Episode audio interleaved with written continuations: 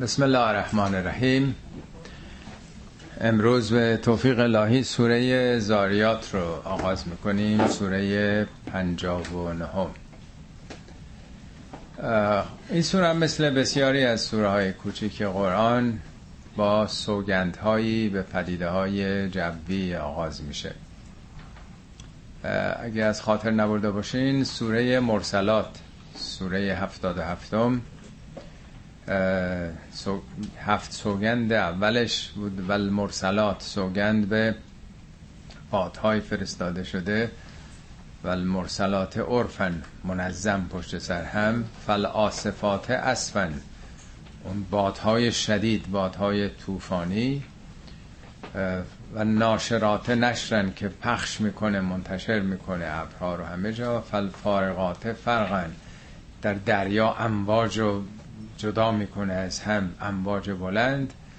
و دنبالش میفرماد که این یعنی سوگند به طوفان‌های بسیار سختی است که نمونه‌اش هم در امریکا یا جای دیگه دیدین. فالملقیات ذکرن، یه یادی رو، یه خاطره ای رو به یاد میگذاره. همچنین سوره صافات اگه یادتون باشه، اونجا اولش با سوگندای آغاز میشد.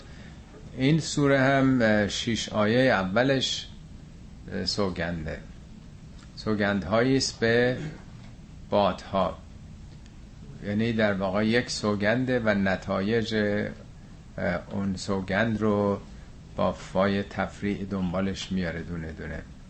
ولی با این تفاوت که مرسلات بادهای طوفانی، بادهای شدید تخریب کننده است که خاطرش، یادش ممکنه دهه ها یا قرن ها بمونه، ولی این سوره از بادهای آرام، بادهای ملایم و مطبوع سخن میگه، بادهای قاره‌ای در واقع که اکثریت قریب به اتفاق بارانهای کره زمین هم از این نوع بادهاست، معروف به بادهای الیزه. حالا البته باردش خواهیم شد. نتیجه که در همه این سوره ها میگیره در واقع در ارتباط با قیامت، با نتیجه عمل انسانه، یعنی حواس ها رو متوجه یک سلسله پدیده هایی، یک سلسله عواملی، جریاناتی در طبیعت میکنه که ما از اونها درس بگیریم و اون پیام قرآن و وعده های قرآن رو دریافت بکنیم. سبک قرآن بحث‌های فلسفی نیست، بحث‌های علمی نیست، بحث‌های ادبی نیست. شواهد زنده، شواهدی که در طبیعت وجود داره.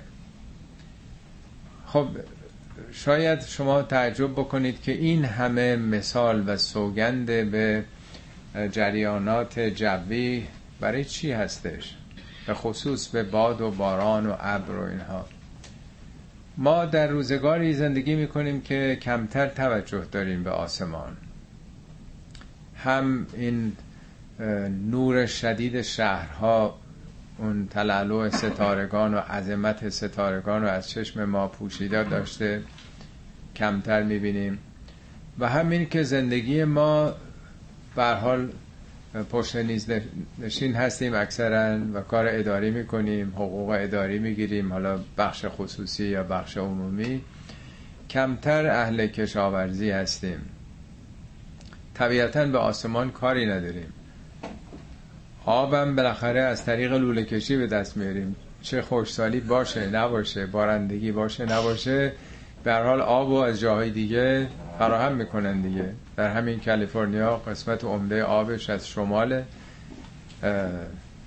از شهرهای شمالی است که بارون بیشتره، از سد بزرگ جنوبم، از اونجا هم در واقع از کلرادو هم، رودخانه کلرادو هم آب میاد اینجا، و اینه یه همچین سبز و خرمی تو کالیفرنیا نبوده، بنابراین کمتر آدم احساس میکنه. ولی در اون زمانی که قرآن نازل میشد، اعراب 14 قرن پیش تمام امیدشون به آسمان بود، یک سر چشمشون به آسمان بود، همه زندگیشون به اون ارتباط داشت.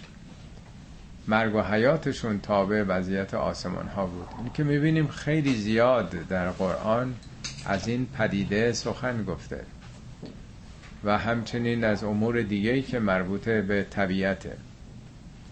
در هر حال این سوره هم نامش از یکی از همین پدیده ها گرفته شده که به اون سوگند میخوره.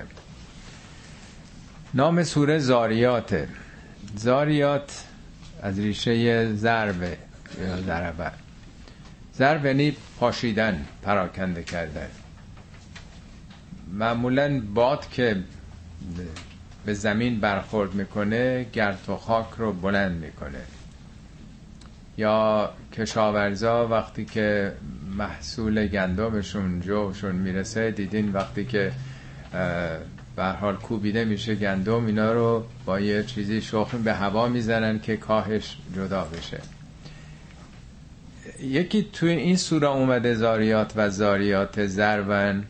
یکی دیگه هم در سوره سوره 18 آیه 45 اونجا میگه دنیا رو مثال میزنه، خداوند مثال میزنه وضرب لهم مثلا، حیات دنیا رو، زندگی دنیا، میگه مثل آبی است که زمین رو سبز کرد، خرم کرد، گیاهی سبز شد، به گل نشست، به بیمه نشست، بعد میبینه که خب پاییز میرسه، فزروه و هشیمن، میبینی خوش شده برگاش، تزروه و ریاه.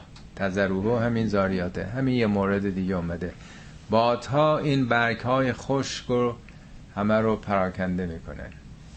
ولی در اینجا و ذاریات ضربن با توجه به آیات بعدیش میشه فهمید که نه، بادهایی است که رطوبت رو از سطح دریاها، از سینه اقیانوس‌ها بلند میکنن.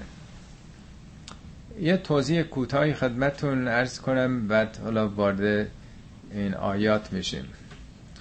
ببینید در تمام سطح زمین این بادها جریان داره، از قطب‌ها به سمت استوا، چه قطب شمال چه قطب جنوب، اینها در مجاورت با زمین گرم میشن، یه حرکت‌های سیکلیک در نقاط مختلف زمین پدید میاد. این نوع بادهایی که آبیاری کره زمین رو به عهده دارند که عرض کردم عنوان بادهای مهاجر بهش گذاشتن، هزاران کیلومتر حرکت میکنند، یا بادهای الیزه، اینا در واقع وقتی بالای دریاها میرسن، دریاهای گرم، مناطق حاره که آفتابم خورده، در اثر اختلاف درجه حرارت اینها مثل گردباد، ستونهای باد سرد برخورد میکنن به اقیانوس ها.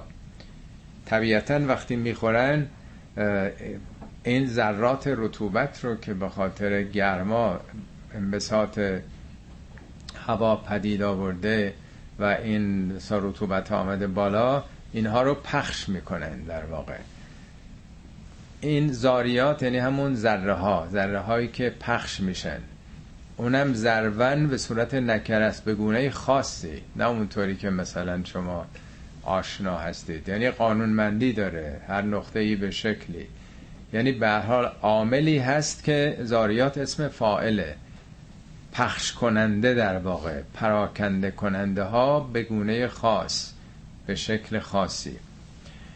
خب وقتی که این بادها به سینه دریاها میخورن، نتیجهش چی میشه؟ اینها چون هوای گرم سبک بالاتر میره، باد عاملی است که اون رو حرکت میده. میگه فالحاملات وقرن، حاملات یعنی حمل کنندگان، مثل خانومی که حامله باشه، بادم حالا حامله است، بارگیری کرده، همراه باد، در درون باد ذرات رطوبت است، بادی که حامله شده، اصطلاحاً میگن بارگیری میکنه، از سطح دریاها رطوبت ها رو برمیداره. چه چیزی رو؟ وقرن. وقر یعنی بار سنگین، آدم باوقارم یعنی سنگینه دیگه، نیست؟ وقر به هر چیزی که سنگین باشه، وزن داشته باشه، یعنی به وزن تمام رودخانه های کره زمین چقدر خواهد شد؟ باد که نماد سبکیه و ضعیفیه، حجم تمام رودخانه های زمین رو بر پشت خودش داره حرکت میده، اینا رو حمل میکنه. فالحاملات وقرن، وقتی که حمل میکنه چیکار میکنه؟ همینجوری میره بالا؟ نه، فالجاریات یسرن، حرکت میکنه، حرکت میده همه اینها رو. فالجاریات یسرن، یسرن آسون، میسر، نه اینکه فقط بره بالا. اگه میرفت بالا همونجا تقطیر میشد و همونجا بارون میامد، ولی حرکت میکنه. این چون حساب شده است رو سطح کره زمین، حرکت هایی در جهات مختلف. خوشبختانه این یکی دو هفته اینجا سخت بارندگی، الان هم همه تو بارون آمدین، خیس شدین، تناسب داره. راجع به همین سوره صحبت میکنیم امروز. خب این در واقع عوامل، جریانات، پدیده هایی است که داره این تحولات رو انجام میده.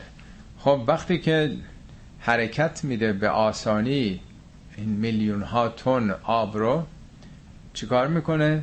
فالمقسمات امرن، امری رو یعنی فرمانی رو، یعنی برنامه ای رو، پروگرامی رو که خدا برنامه ریزی کرده، اینا تقسیم میکنند. مقسمات، همه اینا اسم فاعل اومده، و ذاریات اسم فاعله، فالحاملات، فالجاریات، فالمقسمات. حالا تقسیم میکنه، اونم یه حساب و کتاب داره. ایران مثلا متوسط میگن 250 میلیمتر در سال متوسط نزولات جویه، ممکنه یه سال بیشتر بشه، یه ذره کمتر بشه. کالیفرنیا حدود 350 تاست. بعضی از قسمت ها مثل سیاتل مثلا اونجا تا حدود 2 متر هم در طول سال میاد، یا دامنه های هیمالیا. هر جایی حساب و کتابی داره. این تقسیم در واقع متناسب با یه نظامی است. این نظام هم به هم نمیخوره، اینکه یه مرتبه یه سال مثلا 10 برابر بشه یا اصلا نباشه. تقسیم کننده در واقع امر خدا، یه نظامی هستن در واقع.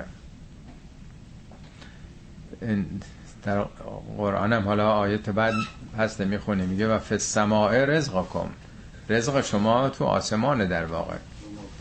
یا انزل من السماء ماء، خدا از آسمان آب رو نازل کرد، از طریق آب همه ثمرات پدید میاد. رزقا لکم، این رزق شماست. یا ینزل لکم من السماء رزقا، از آسمان رزقی رو خداوند نازل کرده. پس همه دارن رزقشون رو برخوردار میشن، هم انسانها، هم حیوانات، هم طبیعت گیاهی. حالا چی میخواد بگه از این 4 سوگند؟ البته اولی فقط سوگنده که با واو سوگند اومده، 3 تایی بعدی با فای تفریع اومده. تفریع یعنی فرع برونه. وقتی که این ذرات در واقع پخش میشن، این اتفاقات میفته، میرن بالا، بارگیری میشه توسط ابر، حرکت میکنه و تقسیم میکنه اون آبها رو.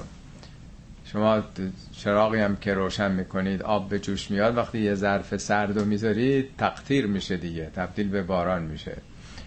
طبیعتا این آبهای گرم اقیانوس هم وقتی تبخیر میشه میره بالا، به ارتفاعات که میرسه حرکت میکنه رو خشکی ها، اونجا تقطیر میشه. اونم رو حساب و کتاب دقیقی است، اونجاها تقطیر میشه و میریزه. یعنی در واقع باغبان هستی تمام بوستان و باغ جهان رو مرتب داره روی حساب و کتابی آبیاری میکنه. اونم یه نظمی است. اگه همه جا یه جور بود خسته می‌شدیم، همه جا جنگله یا همه جا خشکه. این تنوعی که به وجود میاد انواع محصولات رو پدید میاره. خب نتیجه‌ای که میگیره، جواب سوگند در واقع چیه؟ انما تو ادونه لصادق. 2 تا نتیجه میگیره. انما یعنی این است و جز این نیست، همینه. آنچه که به شما وعده داده شده لصادق، این لامش هم تأکیده، هم انش تأکیده هم لامش. سادش از ما تو ادونه صادقون، انما تو ادونه لصادقون. 100% بدون شک و تردید آنچه که به شما وعده داده شده، یعنی رستاخیز قیامت یا اینی که هر کسی به نتایج عمل خودش میرسه، اینا کاملا راسته، یعنی حقیقت داره، شوخی نداره. دوم، و ان الدین لواقع، دین حتما واقع میشه. دین معنای اصلیش یعنی جزا، یعنی نتیجه عمل. معنای ریشه دین، اگرم به فرض کنید مذهب میگن دین، برای اینکه در پرتو اون قانون جزا و کیفره که افراد نتیجه عملشون رو میگیرن. قوانین رو هم میگن دین، دین الملک یعنی قانون اساسی. ولی قانون اساسی در هر کشوری مردم مطابق او ارزیابی میشن، داوری میشن. قوانین راهنمای رانندگی، شما تیکت میگیرین جریمه میشین، اون جزای عملتونه دیگه، نیست؟ معنای اصلی دین تو هر کتاب لغت برین میشه جزا، جزای عمل، نه جزای بد و خوب نداره. درست، بارها عرض کردم هرچی میل میفرمایید جزاشو بلافاصله میگیرید، کالوریشو اخذ میکنید. اگه غذا بد باشه، سمی باشه، آلوده باشه، جزاشو میگیرید. مفید باشه، ویتامیناشو، کالوریشو جذب میکنید دیگه. میگه در یک نگاه فراتر از زندگی دنیایی این 100% تحقق پیدا میکنه. و ان الدین لواقع، دین قطعا واقع میشه، جزا حتما تحقق پیدا میکنه، واقعیت داره. عجیبه که تو اون سوره مرسلات هم بعد از اون 6 تا سوگن اونجا میگه انما توعدونه لواقع، یعنی همه این توجه دادنهای مخاطبین به پدیده های پیرامونی خودشون برای باور کردن چیزی است که هیچ معیاری، هیچ وسیله‌ای برای باور به اون ندارن. قیامتی که نیامده، فقط وعده است.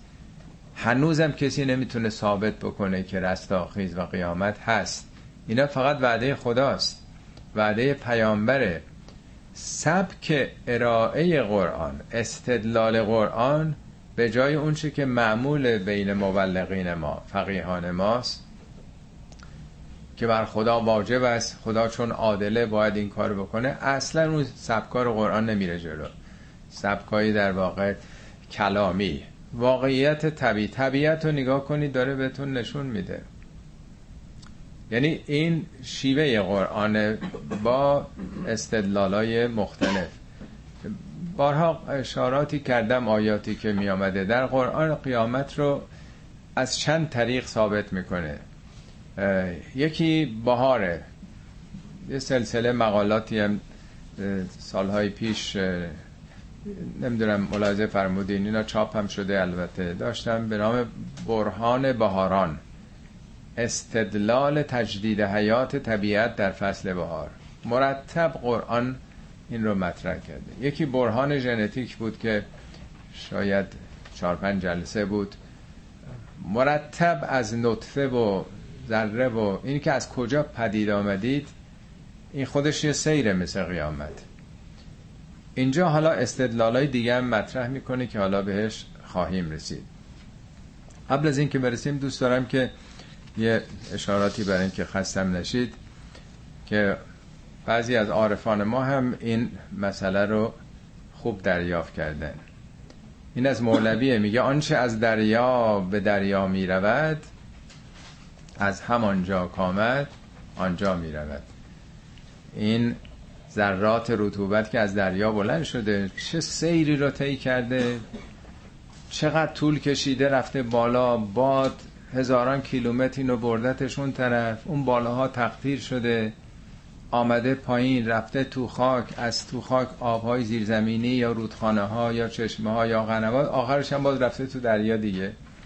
یعنی یه سیکله. یک کتابی مرحوم پدر داشتن، من قبلا معرفی کرده بودم، به نام بی نهایت کوچک ها. ایشون هم میگن اعمال ما از صبح که از خونه میایم بیرون تا شب برمیگردیم تمام حرکاتمون، تمام وجناتمون، هر صحبتی که میکنیم، هر نیتی هم عملی، اینا بی نهایت کوچیک هاست که شخصیت ما رو داره شکل میده. از همسرمون صحبت با اون و فرزند، سوار اتوبوس میشیم، تاکسی میشیم، با مردم مناسبتایی داریم، میخندیم، خشم میکنیم، سلام میکنیم، بی‌اعتنایی میکنیم. همه این بی نهایت کوچک هاست که داره شکل میگیره، برمیگرده دوباره به خودمون. یعنی در درونمون هست، یه موقعی تحقق پیدا میکنه، ظهور میکنه. دقیقاً عین همین ابر و باد و مه و خورشید. میگه آنچه از دریا به دریا میرود، از همانجا کامد آنجا میرود. از سر کوه سیلهای تیز رو، وز تن ما جان عشق‌آمیز رو. ما ز بالاییم و بالا می رویم، ما ز دریاییم و دریا می رویم. ما از آنجا و از اینجا نیستیم، ما ز بیجاییم و بیجا می رویم. لا اله اندر پی الا الله است. لا اله، هیچ معبودی جز خدا نیست. لا اله اندر پی الا الله است، همچلا ما هم به الا می رویم. قل تعالو، میگه قل تعالو الا کلمت سواء بیننا، میگه قل تعالو آیتی است از جذب حق، ما به جذبه حق تعالی می رویم. کشتی نوحیم در طوفان روح، لاجرم بی دست و بی پا می رویم. همچو موج از خود برآوردیم سر، باز هم در خود تماشا می رویم.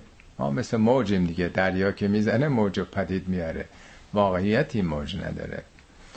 راه حق تنگ است چون سم الخیاط یعنی سوراخ سوزن. این آیه قرآنه. ما مثال رشته یکتا می رویم. باید آدم موحد یکتا باشه تا بتونه از این سوراخ توحید عبور کنه. هین ز همراهان و منزل یاد کن، پس بدان که هر دمی ما می رویم. خوانده ای انا الیه راجعون، تا بدانی که کجاها می رویم.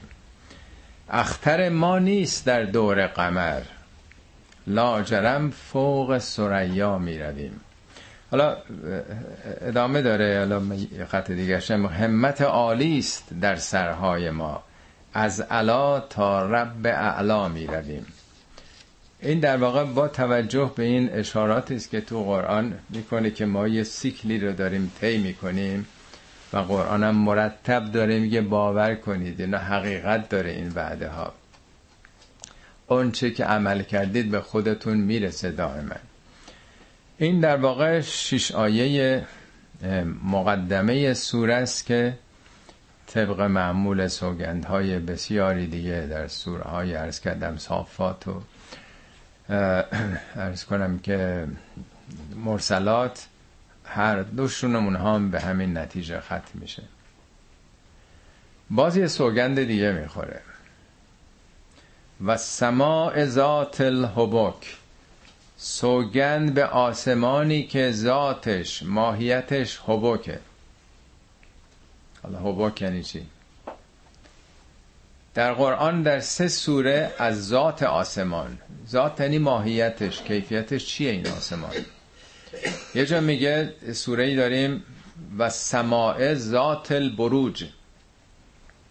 سماع با الف لام آسمان زمینه، یعنی همین اتمسفر زمین، طبقات افکانه. ماهیتش بروجه، برج مثل قلعه است، یعنی ماهیت آسمان برج ماننده، قلعه حفاظتیه. دفعه پیش هم عرض کردم مثل قلعه بابل یا ارگ بم که همینجوری قلعه تو قلعه. زمینم در واقع این فیلترش که 13-14 تا آیه درباره جو حفاظتی زمینه، اونجا میگه سبعا طباقا، 7 طبقه بالای سر شماست.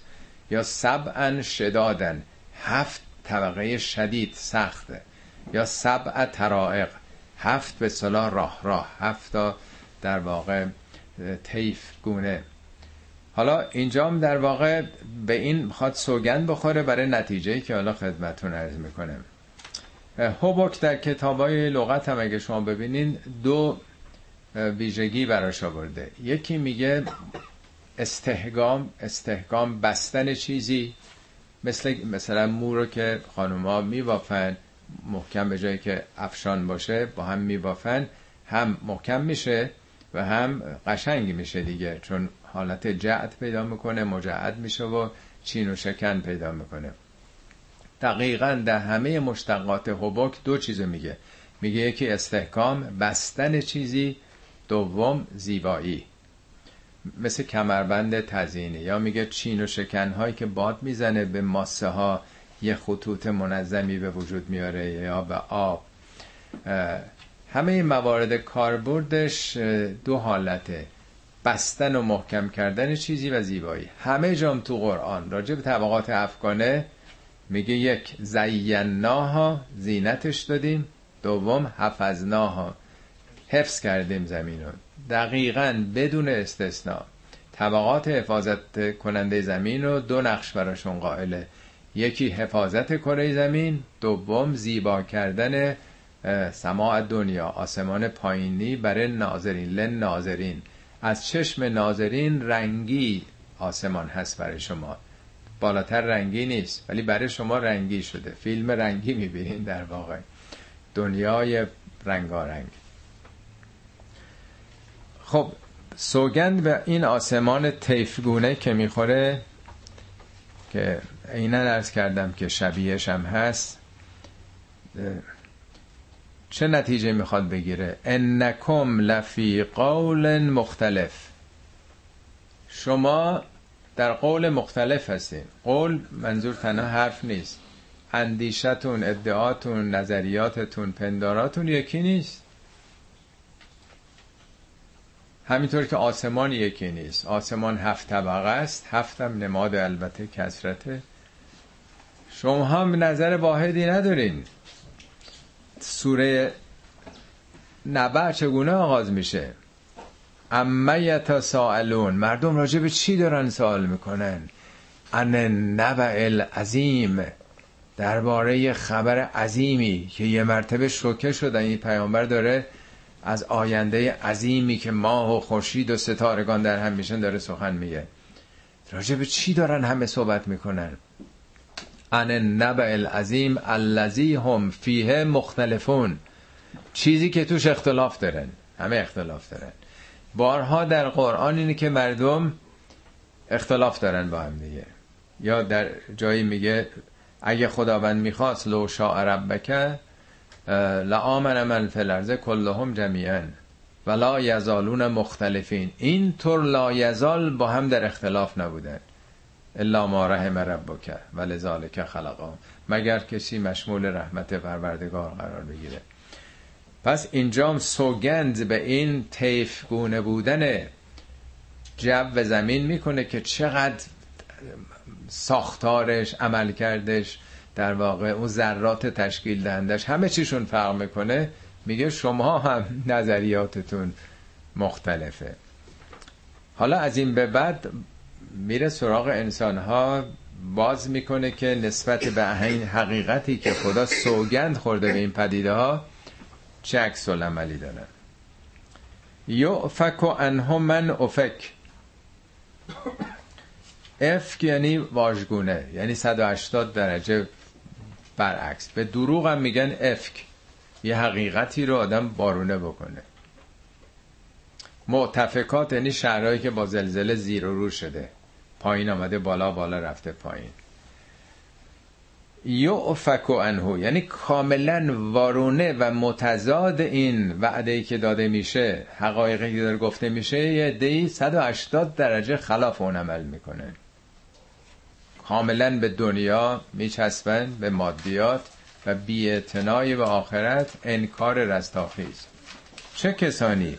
من افک، کسی که خودش واژگونه شده باشه، یک کسی که ارزش‌هاش واژگونه شده باشه، حقایق رو واژگونه ببینه.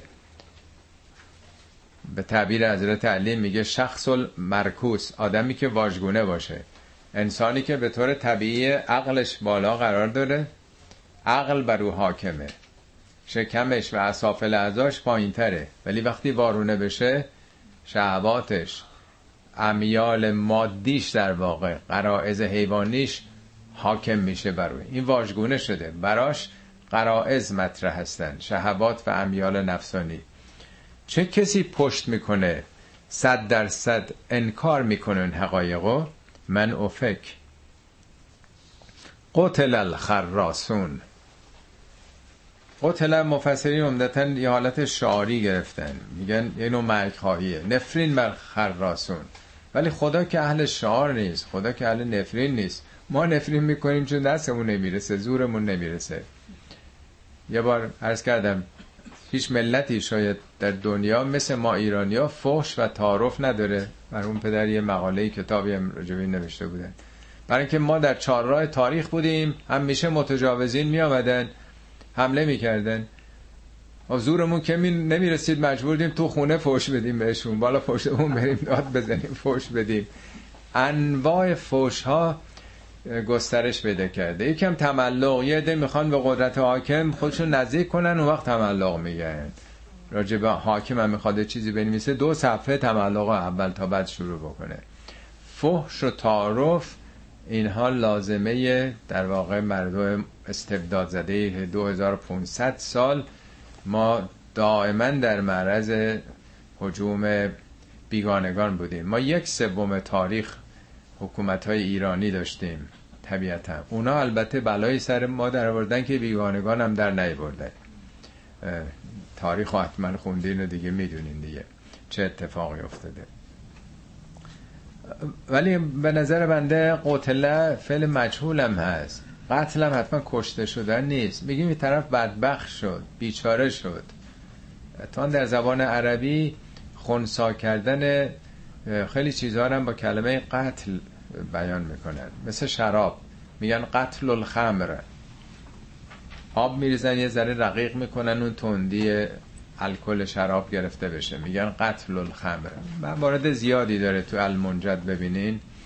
یعنی اونهایی که خراسون کسانی هستن که تخمینی عمل میکنن رو ظن و گمان خودشون، یعنی رو شناخت، رو آگاهی، رو بررسی و تحقیق نیست، بلکه همینجوری تخمینی به نظرمون اینجوریه، جمعیت دیگه راه افتاده ما هم بریم، رو آگاهی نیست. میگه اینایی که دنبال همینجوری عمل کردنن، گتره‌ای عمل میکنن، اینا به هلاکت میفتن، اینا بدبخت میشن. قتل الخراسون. خراسون کیا هستن؟ الذین هم فی غمرة ساهون، کسانی که غمره به چیز میگن، به آبی که یه مزرعه رو میاد میگیره غرق میکنه، یعنی سلطه پیدا کرده آب. حالا اونا که تو دهات روستاها بودن یا آب میندازن تو مزرعه چطور پر میشه، همه رو اشراف پیدا میکنه. غمرة نکره است، یه چیزی اینا رو غرق کرده، حالا حساب بانکیشونه، بیزنس و کارشونه، هوا و هوسشونه، هر کسی دنبال یه چیز غرق شده. حالا اصطلاح غرق رو ما به کار نمیبریم، حالا اینجا مثلا کسی زیاد کار کنه ورکاهالیک میگن، نیست؟ مثل همون غرق شدن و مست شدن در مشروبات دیگه. اینایی که غرق کار و زندگی و مشغولیات خودشون هستن. ساهون یعنی بی توجه، غافلند که چه خبره. یعنی آدم در واقع یه جایی خونه داره میسازه، غافل از اینه که در بستر رودخانه داره میسازه، اینجا سیل میاد هر چند سال یه بار، سیل میاد میبره.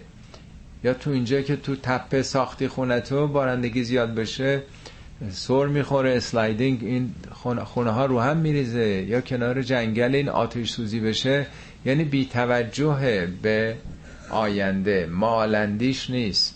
اونایی که غرق شدن در منیت‌های خودشون، با نهایت بی‌توجهی و غفلت فرو رفتن در اون. بنابراین اینا اصلا دقت نمی‌کنن، بررسی نمی‌کنن. خراسون همینجوری بابا این حرفا همش مزخرفه، ول کن بابا اینا رو هزار ساله که گفتن. یسالون ایانه یوم الدین، یا کی حالا خواهد بود قیامت، رستاخیز. های راست میگین کیه؟ این چه فرق میکنه کیه؟ وقتی یه چیزی قراره بیاد، مثل این که بگن این نوع تغذیه که میکنی آدمو سکته میکنه، اینجوری مرض قند میگیری. اوکی، کی مهم نیست، اینی که این شیوه حالا ممکنه یه روز دیگه بیاد، یا یه هفته دیگه بیاد، یا یه ماه دیگه، یا یه سال دیگه. اصلش اینه که این کار غلطه، نباید کرد. به تعبیر حضرت علی، کل ما هو و آتن قریب، هر چی که تو برنامه آتی است نزدیکه، شما دور نپندارید. مثل برق داره زمان میگذره. همه ما نگاهی به گذشتمون بکنیم، ببینید 20 سال 30 سال پیش مثل این که 2 ماه پیش 3 ماه پیش بوده، یه چقدر به سرعت داره میگذره. یسالون ایانه یوم الدین، نمیگه کیه، هیچ وقت در قرآن نگفته کیه قیامت. چون اگه بگه دیگه، اگه بگه 10 میلیون دیگه است، خب حالا پس دیگه 10 میلیون دیگه است، مهم نیست دیگه. حتی بگن 50 سال دیگه، خب دیگه از عمر ما که گذشته. بنابراین برای اینکه همه انسان ها در یک حالتی باشن، استثنا نباشه، هیچ وقت نمیگه یوم هم علی النار یفتنون، روزی که بر آتش اعمالشون به مصیبت گرفتار میشن. خب تا اینجا فقط چند تا آیه کوتاه به کسانی است که انکار میکنن، غرق کار و گرفتاری ها و اشتغالات ذهنی شونن. حالا طرف دیگر رو معرفی میکنه. ان المتقین فی جنات و عیون، اما پرواپیشگان، تقوام که بارها توضیح دادم، اونایی که نفس سرکششون رو مهار میکنن، سلف کنترل دارن، قدرت ترمز دارن در برابر در واقع شهوات و امیالشون. فی بله ببخشید، ذوقوا فتنتکم هذا الذی کنتم بهی تستعجلون. به اونا گفته میشه که بچشید فتنتونو. فتنه یعنی همون گرفتاری ها، مصائب و مشکلاتی که میتونه آدم رو بسازه اگه تو دنیا باشه، فرصت اصلاح داشته باشه. هذا الذی کنتم بهی تستعجلون، این همون چیزیست که شتاب داشتید. این جمله 19 بار در قرآن اومده که همیشه به پیامبران میگفتن خب کیه، اگه راست میگی بیار دیگه، اگه راست میگی عوارضی داره، عواقبی داره، قیامتی هست، عذابی هست، خب بیار دیگه. هم به همه به پیامبران میگفتن. یعنی یه نوع لجبازیه، یعنی مثل بچه که ذهنش، ظرفیت ذهنیش کوتاه مدته، زمان رو خیلی محدود و کوتاه میبینه، معالندیش نیست، بعد زمانیش گسترده نیست. اینا میگه خب اگه راست میگه بیاره دیگه. میگه این همون چیزی که انقدر عجله داشتید. یستعجلون یعنی طلب شتاب میکردید، عجله داشتید، اگه راست میگی زودتر بیه، همونه. این فتنه آتش افروزی های شماست، عواقب کار خود شماست. حالا از این به بعد که عرض کردم، حالا گروه مقابل رو، ان المتقین فی جنات و عیون، پرواپیشگان، صاحبان اراده تسلط بر نفس، در باغهایی و چشم سارانی هستند. اینا هم نکره اومده، نه این باغهاست نه این چشمه هاست. ما جوری دیگه نمیدونیم، ما در دنیا هستیم و واژه ها و کلماتی که برای زندگی روزمره‌مون ساختیم، فراتر از اون رو نمیدونیم. مثال هم همه از زندگی دنیاییه. وقتی که نکره میاد فقط برای فهم ماست، ولی بارها در قرآن گفته هیچ نفسی نمیتونه بفهمه. ما تدری نفسون، هیچ نفسی نمیتونه درک بکنه. مازا اخفی لهم من قرة اعین، از اون چشم روشنی هایی که به شما وعده داده شده براتون مخفیه، هیچ کسی نمیتونه درک بکنه. جزاءً بما کانوا یعملون، اینا نتیجه اعمالتون خواهد بود. ولی چاره ای نیست، وقتی که آدم نمیشناسه نمیشه اینن گفتون رو. خب چیکار میکنن در اونجا؟ آخذین ما آتاهم ربهم انهم کانوا قبل ذلک محسنین، به جایی که بگه یأخذونه یا یؤخذونه، آخذین اسم حالی است، دائما دارن اخذ میکنن، دائما دارن انرژی میگیرن، یعنی مثل این که متصلن به یک منبع لایزال رحمت و انرژی. از اون چیزایی که آتاهم ربهم، این آمدن به صلاح هر فعلی در حالت خاص خودش یه معنای ویژه‌ای میده. اینا متصلن به اون منبع در واقع. آخذین ما آتاهم ربهم. چرا؟ انهم کانوا قبل ذالک محسنین، برای اینکه اینا پیشتر یعنی در عمر دنیاییشون محسن بودند. قرآن 3 صفت برای انسان بیان کرده که هر کدوم در ارتباط با یکی از این 3 موضوع است: خدا، خلق خدا و خود. سوره بقره چون درباره انسان شناسیه میگه این کتاب، ذالک الکتاب لا ریب فیه هدی للمتقین، چون موضوع سوره بقره است میگه این کتاب برای متقین هدایته. سوره نمل چون موضوعش ارتباط با خداست میگه این کتاب هدی و رحمتا للمؤمنین، مؤمنین آدمای دیگه نیستن، موضوعشون در ارتباط با خداست، تقوا معنی پیدا نمیکنه، ایمانه. سوره فرقان چون در ارتباط با مردم میگه این کتاب هدی و رحمتا للمحسنین. پس در رابطه با خدا عالی ترین صفت انسان ایمانه. در ارتباط با خلق خدا، ما که به خلق ایمان نمیاریم، عالی ترین صفت انسان احسانه. در ارتباط با نفس خودش عالی ترین صفتی که پیدا میکنه تقواست. حالا اینجا راجع به رابطه انسان ها با دیگران، اینا مگه چیکار کردن که روز قیامت وصلن به اون منبع لایزال رحمت؟ برای اینکه قبلا تو دنیا محسن بودن. سوره طور قبل یادتونه که میگه بهشتیا با هم صحبت میکنه، خب چیکار کردی تو اینجا؟ هنرش چی بود که آمدی اینجا؟ اونجا پاسخ چی بود؟ انا کنا قبل فی اهلنا مشفقین، ما قبلا در اهلمون مشفق بودیم. مشفق یعنی دوستدار و نگران حال دیگران. همین اهل یعنی اهل خانواده، اهل فامیل، اهل محل، اهل کلاس، همکاران، همشهریان، هموطنان، هم نوعان. ما در اون جایی که بودیم دلمون برای دیگران میسوخت، از خودمون خارج شده بودیم، برای اونام دلمون میسوخت، مشفق بودیم. شفقت یعنی علاقه و محبت ناشی از نگرانی از حال کسی. به مادر میگن شفیقه. چرا؟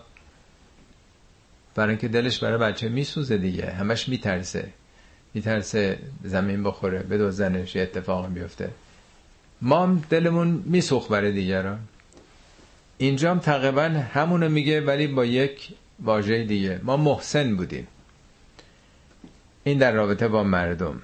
کانو قلیلا من اللیل ما یهجعون، این در ارتباط با خداست. قسمت کمی از شب رو اینا اونطور میخوابیدن. البته اینو به دو معنا گفتن، یکی گفتن کمتر شبی بود که اینا یه سره بخوابن. بعضی وقتا خب آدم خسته است، مریض، مسافره، خب بلند نمیشه، ولی قاعدهش قرارش اینه که شبا بلند شه. حالا 5 دقیقه شده تا 1 ساعت یا 2 ساعت، بستگی به همت هر کسی داره. قرارش اینه، ولی یه شب بالا تا دیر وقت مهمونی بوده، یه اتفاق افتاد نمیتونه. پس کمتر شبیه که او سرشو بذار و بخوابه. یهجعون یعنی خواب شب. بعضی هم گفتن که نه، یعنی اکثر شب رو با خدا راز و نیاز داشته، ولی اون راجع به پیامبر و مؤمنین بمونه، کار نسل در واقع زمان ما نیست. بیشتر این دومی منطقی میاد که بعضی مواقع چنین نبوده باشه. اما سومیش و کانو قلیلا من اللیل ما یهجعون و بالاسحار هم یستغفرون. این در رابطه با نفس خودشه دیگه. پس آیه 16 بود در رابطه با خدا، با ببخشین خلق خدا، دومی با خدا، این با خودشه. در سحرگاهان که شب داره پشت میکنه، شب سپری میشه و طلوع فجر نزدیکه، این هم در واقع بهترین موقع است در اون آرامش های نزدیک سحر. استغفارم یعنی طلب پاک شدن، غفره یعنی پاک شدن، خنثی شدن بدی ها. و بالاسحار هم یستغفرون، شبیهش این در جای دیگه قرآن هم خیلی هست. خب حالا وارد اون جزئیاتش میشه بیشتر. و فی اموالهم حق معلوم، فی حق للسائل و المحروم. البته شبیهش هم آیه 24 معارج هست، اونجا میگه والذین فی اموالهم حق معلوم للسائل و المحروم، اینجا دیگه معلوم نیورده. سخنیست از پیامبر مکرم، میفرماد که ان فی المال حق سوى زکات، در مال شما به جز زکات حقوق دیگری هم هست.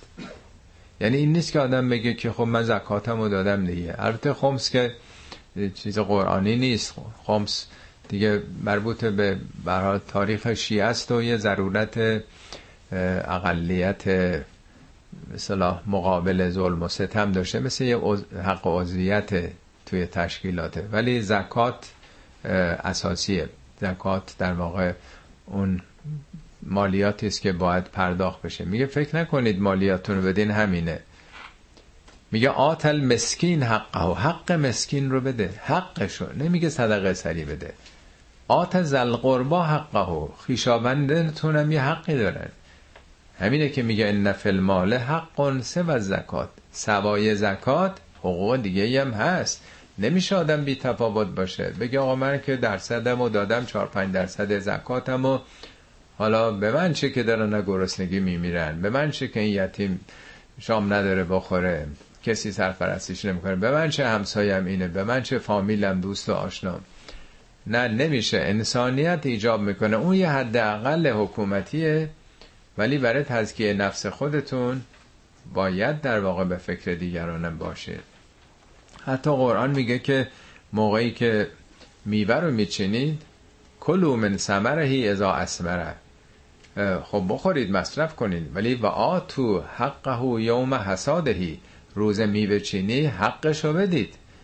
میوه رو که تو همش زحمت نکشیدی، خورشید بود و آب بود و خاک بود و همه عوامل دست به دست هم داده، آره میوه‌ای این محصول کشاورزی تو داده، این نمیتونی حساب بکنی همش مال خودمه. مصرف کن، ولی حق روز چیدن میوهم به بینوایان برسون. در واقع از ویژگی های اونها در واقع اینه که برای سائل و محرومم حقی قائل بودن در واقع.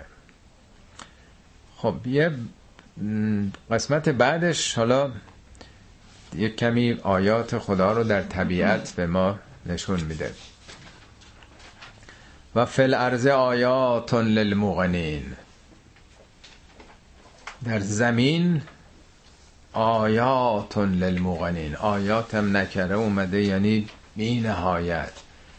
در کره زمین نشانه های بسیار زیادی است برای کسانی که بخوان به یقین برسن. موقنین یعنی دنبال یقین آوری هن. و فی انفسکم، در نفس خودتون، حتی در جان خودتون. افلا تبصرون، نمی بینید؟ توجه نمی کنید؟ چشم بصیرت رو باز نمی کنید؟ در جای دیگه هم آمده سنوریهم آیاتنا فی الآفاق و فی انفسهم، به زودی با پیشرفت علم هم در آفاق هستی و هم در نفس خودتون سنوریهم، به زودی نشون داده به شما میشه. ما امروزه که فهمیدیم با پیشرفت علم که تعداد سلولایی که ما داریم 1.5 میلیون برابر جمعیت کره زمینه. ما نزدیک چقدر 7 بیلیون جمعیت داریم. ما 1.5 میلیون برابر این تعداد موجود زنده. یک سلول تازه خودش یک کلونیه که اگه یک دانشمندان میگفت بخوان بشر بسازه کارخونه‌ای 100 کیلومتر در 100 کیلومتر باید بسازن که بتونه کاری سلول رو انجام بده. در واقع دفعه گذشته عرض کردم کدایی که فقط توی سلوله شما 31 سال شبانه روز هر ثانیه باید 3 تاشو بشمرید، اینقدر در واقع پیچیدگی داره.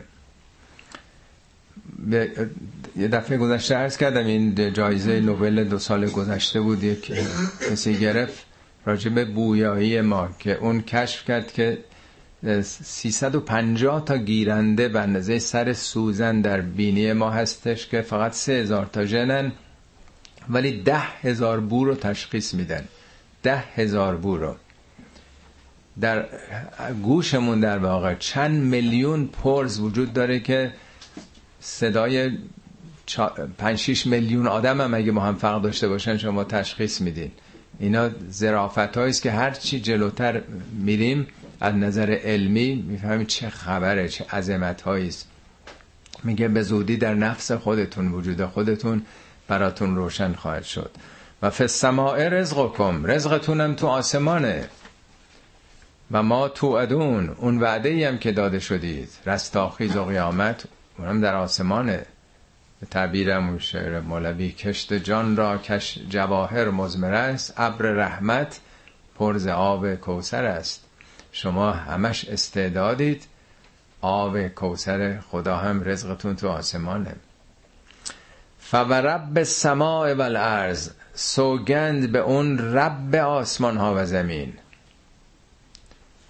اینجا نمیگه الله، رب اون کسیست که داره میگردونه، تدبیر میکنه، اداره کننده است. سوگند به اداره کننده همه این شگفتی هایی که در آسمان ها، عالم کهکشان ها و زمین هست. انه لحق، این حقیقته که عمل شما به شما برمیگرده، این حقیقته که رستاخیز است.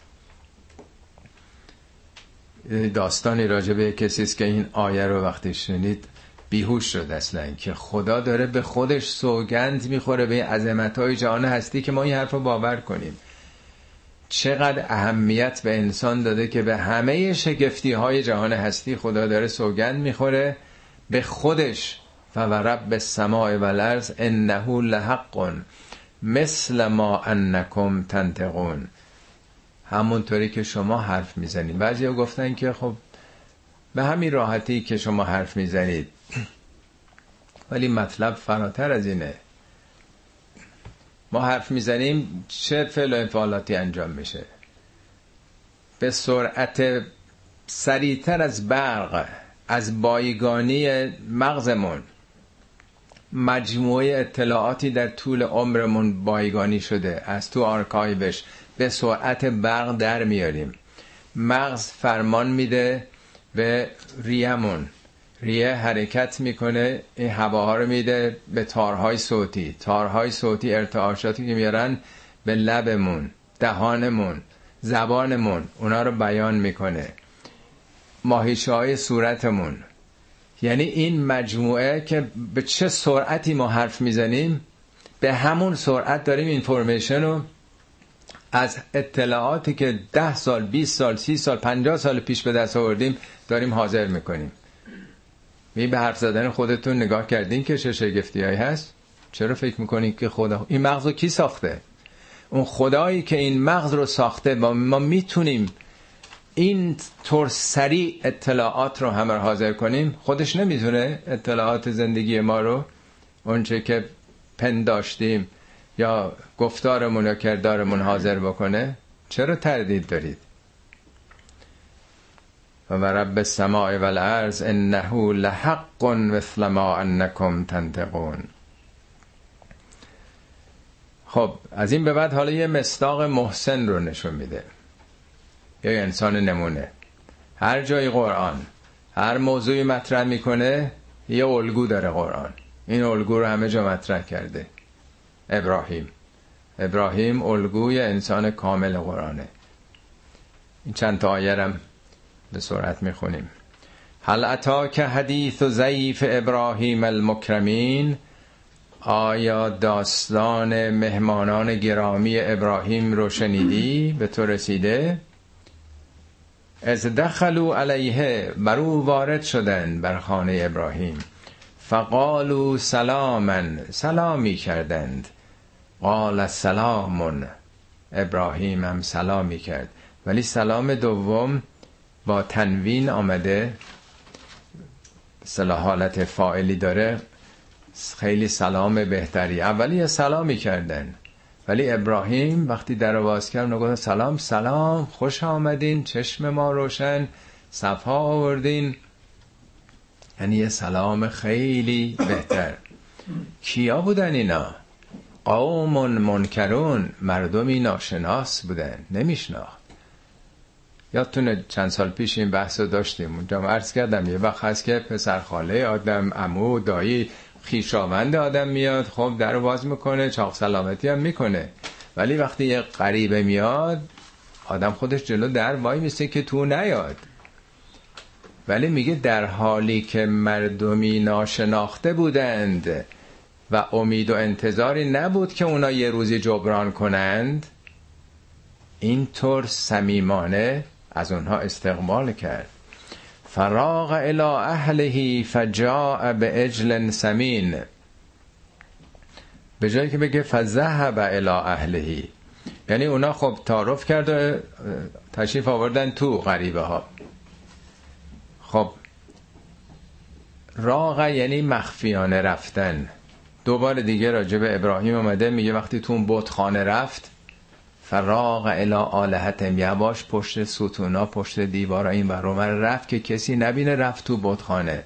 بعدم میگه فراغ ضربا بالیمین، یواشکی یه ضربه محکمی بر اون بت. کلمه راغه یعنی مخفیانه رفتن.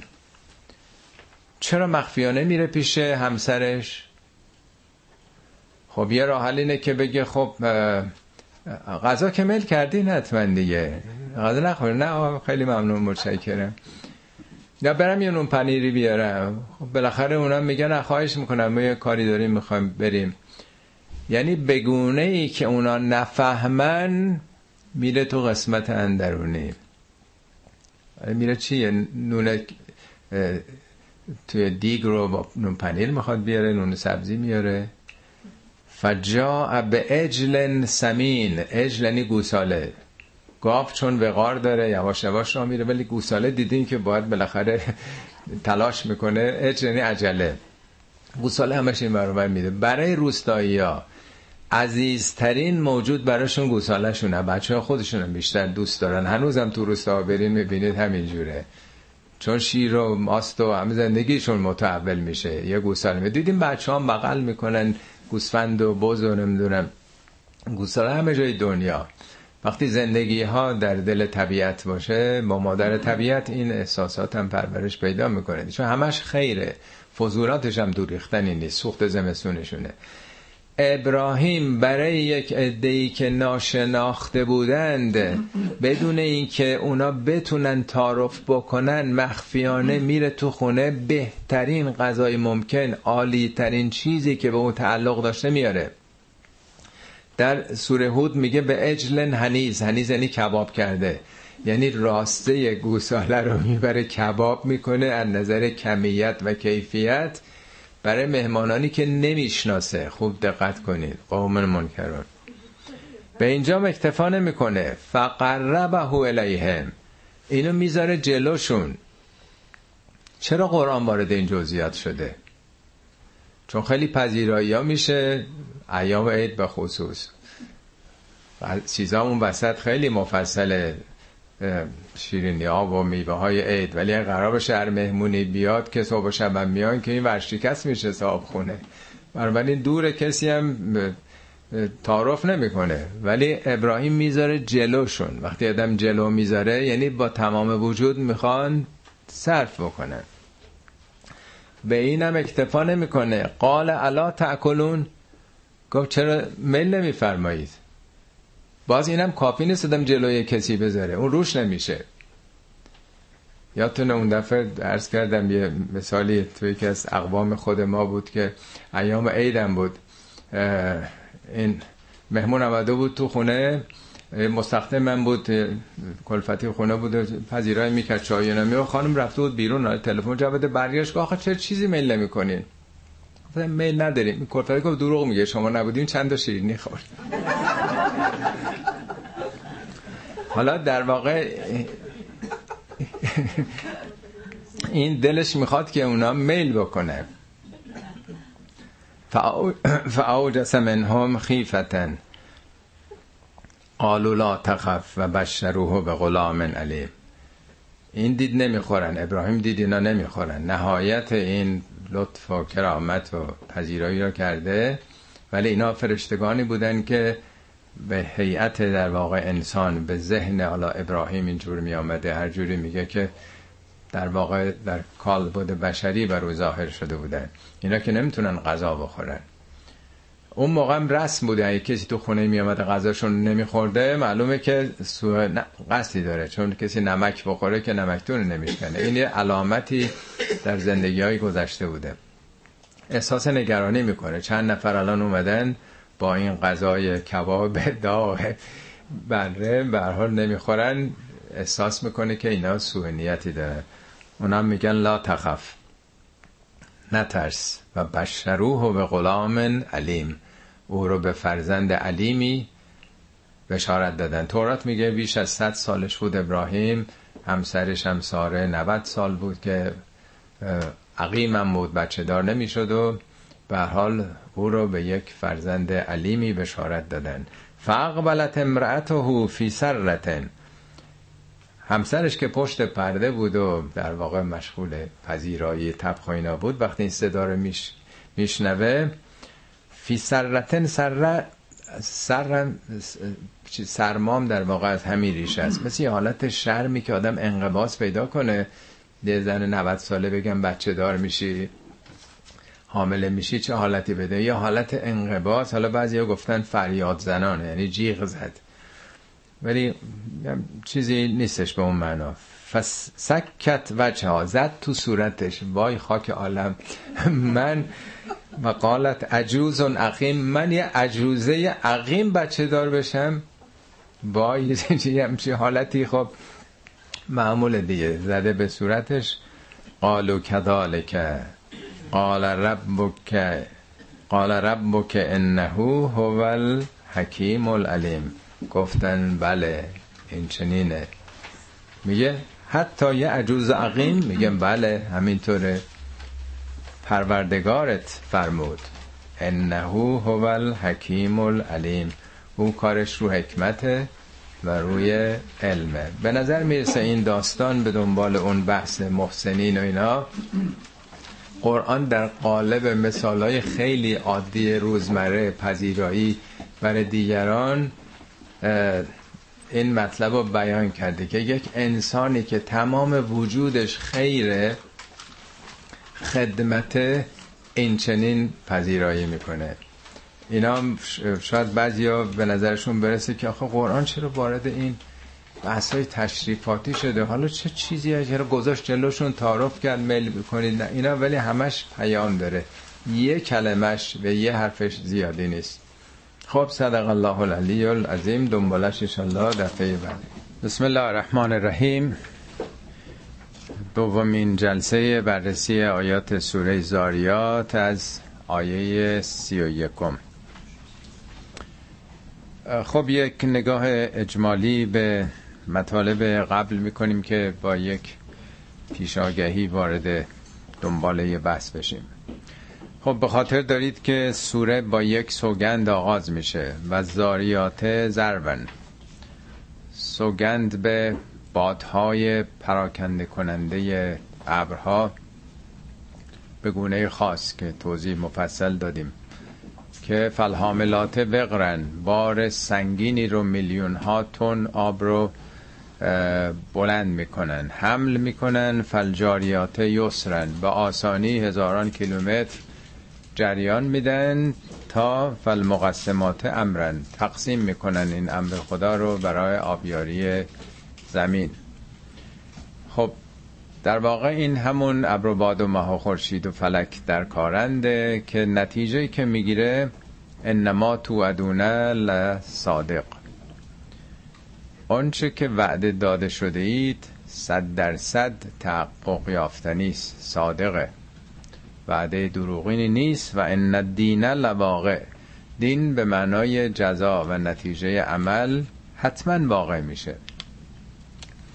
همینطوری که این ذرات رطوبت از سینه اقیانوس ها بلند شدند و هزاران کیلومتر رفتند و 2 مرتبه آنچه از دریا به دریا می رود از همان جا که آمد آنجا می رود برگشتن، این سیکلی رو طی کردن.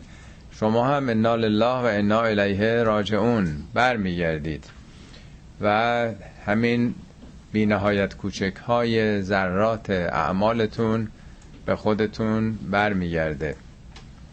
آیندهتون رو جزا و نتیجه عملتون، نیک و بد عملتون تشکیل میده. این سوگند ابتدای سوره بود اولی، به دنبالش باز یه سوگند دیگه میخوره و سماع ذات الحبک، سوگند به آسمانی که ذاتش، ماهیتش طیفگونه است، لایه های مختلفه. انکم لفی قول مختلف، شما در اندیشه و افکار و نظریات مختلفی هستید درباره رستاخیز و بازگشت انسان و بازتاب اعمالش در آینده.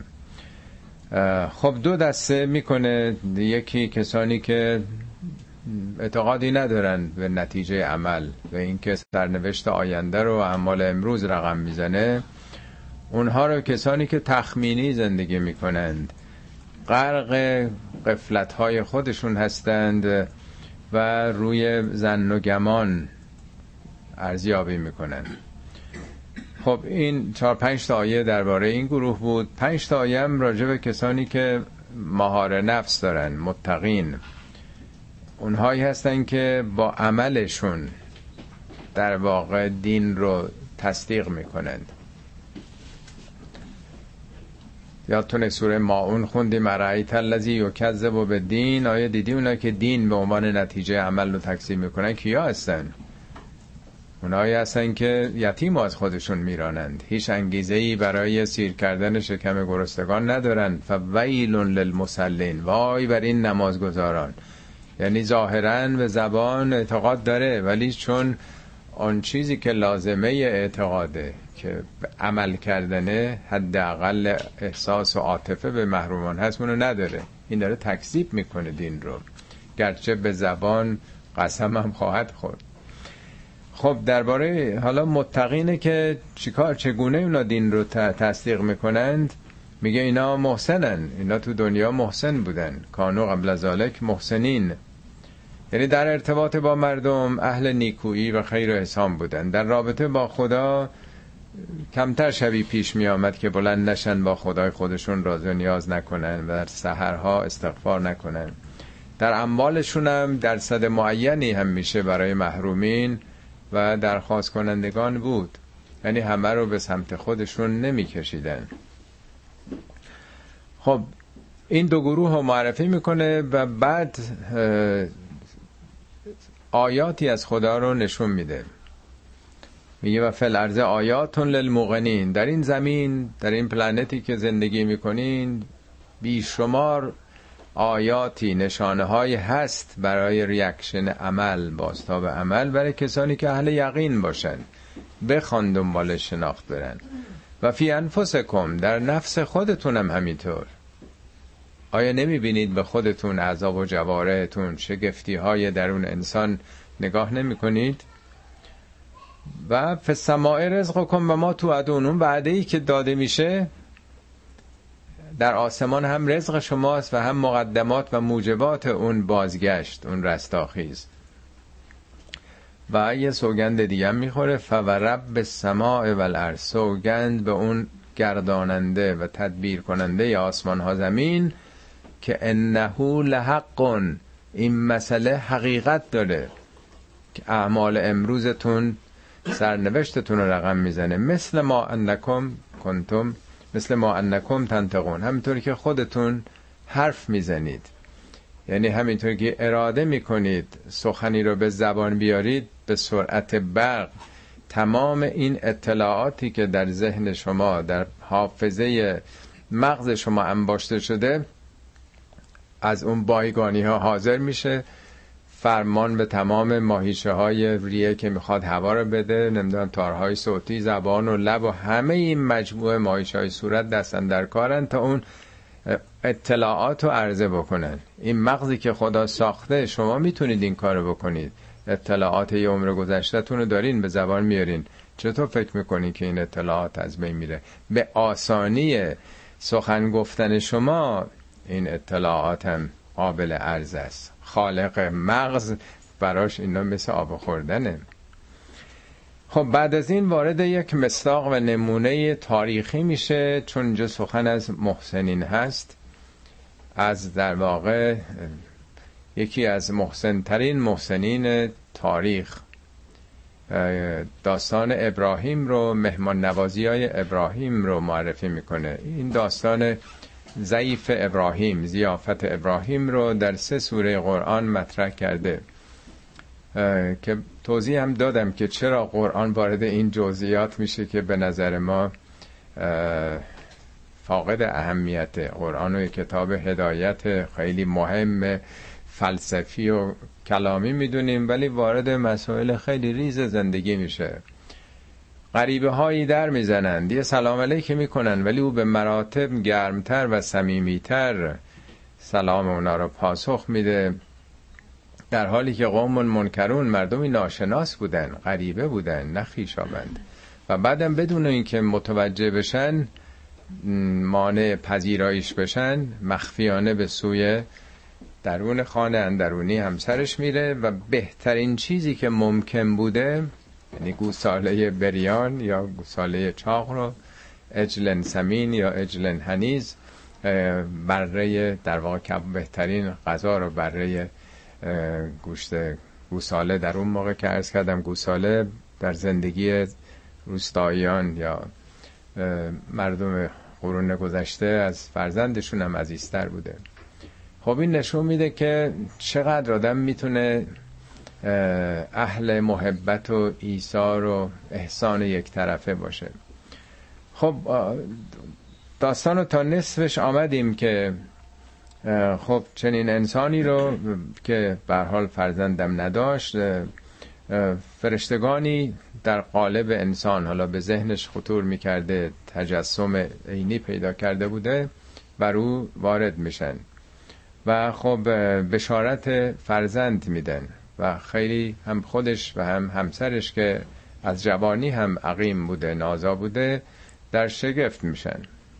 حالا تا اینجا رسیدیم که نصف داستان بود که اولین تجربه تاریخی رو تو این بحث گذشته این سوره که عرض کردم، سوره ها از گذشته صحبت میکنن، زمان معاصر و آینده و طبیعت و شریعت. این 5 موضوع دائما داره در هم میچرخه. وارد بحث تاریخی، بخش تاریخی سوره شدیم، رو اولین تجربه که با این فنومن دین به معنای جزای عمل، انسان‌ها چه تجربه‌ای از خودشون باقی گذاشتن. اول از یک شاخص سخن میگه و بعد میره در اقوامی که این رو تکذیب کردن. اولینش ابراهیم که عرض کردم که اینطور دنبال احسان و نیکوکاری بود. خب حالا تا آیه 30 رسیده بودیم. این مقدمه کم طول کشید، ولی به نظرم خالی از فایده نباشه که همیشه یه نگاهی به قبلم بکنیم که بعد از یک هفته فاصله اتصال دو طرف رو برقرار بکنیم. حالا اینجا ابراهیم فرمود قال فما خطبکم ایها المرسلون. حالا بشارت فرزند رو دادن به ابراهیم و همسرش، بشارتی که برای هر کسی که یک عمر فرزند نداشته و بر حسب اون چی که در تورات اومده، ابراهیم سنش متجاوز از 100 هم بوده، همسرش هم سنین بسیار بسیار بالایی داشته، قاعدتا دیگه مثل این که دنیا رو به اونها دادن، باید عرش رو سیر بکنن وقتی چنین بشارتی آدم میشنوه دیگه سر از پا نمیشناسه، چیز دیگه براش مهم نیست، یعنی آدمهای عادی. ولی ابراهیم گویا در منیت خودش نمونده که حالا یه خبر خوشی به من دادن که از این خوشتر نمیشه، حالا دیگه من چشمامو ببندم. مثل این که اینو یه خبر در مقیاس در واقع خدایی پیش و پا افتاده میدیدی که حالا من یه فرزندی پیدا کنم چقدر اهمیت داره در جهان، که میگه کارتون چیه؟ فما خطبکم ایها المرسلون. خطب یعنی کار مهم، کار غیر متعارف، کار غیر معمول. عجیبتون چی؟ یعنی مثل این که قانع نشده که حالا فرشتگان آمدن برای من، کارتون چیه؟ این فما خطبکم جای دیگه مثلا یه جا موسا به سامری میگه فما خطبک یا سامری، تو که مردم رو فریب دادی به گوساله پرستی داشتی، دنبال چی بودی؟ چه هدف مهمی داشتی؟ یا جای دیگه هست عزیز مصر به یوسف، داستان یوسف که تو زندان بود و اینا، به اون زنان میگه فما خطبکم، کار شما چی بوده؟ از رابطتون یوسف، که با یوسف مراوده میکن. چی بود این قضیه عجیب غریب؟ مواردی که تو قرآن اومده همش دخالت برای یه کار مهم و غیر متعارفه. اینم میگه برای چی آمدین شما؟ و از خودش آمده بیرون، نگران چیز دیگه ایست. این آیات این سوره، این بخشش سال 4 بعثته. بعد از این داستان مفصلتر رو تو سوره هود قبلا خوندیم، توضیحات بیشتری داده، یا در سوره هجرم یک سالی قبل از این یه توضیحاتی داده بود. یعنی مسلمان‌های اولیه یه مختصری میدونستن و بعد تفصیلش هم در سال 9 ظاهرن بعثت 4-5 سال بعد میشنون با دیتیل. پاسخ اینها اینه که قالو انا ارسلنا الی قوم مجرمین، میگن ما مأمور قوم مجرمی هستیم. البته توضیح هم در سوره های دیگه اومده که منظور قوم لوطه، ولی در واقع خود ابراهیم میفهمید قوم مجرم تو زمان خودش کی هستن، یعنی خیلی میانبر میره سر اصل مطلب. قالو انا ارسلنا الی قوم مجرمین لنرسل علیکم حجارة من طین، تا بر اونها سنگی از گل بباریم. سوره هجر میگه که یک صیحه، یعنی خروشی، موج انفجاری در واقع برخاست، یعنی یک انفجار آتش فشانی. فجعلنا عالیها سافلها، زیر و رو شد با زلزله زمین.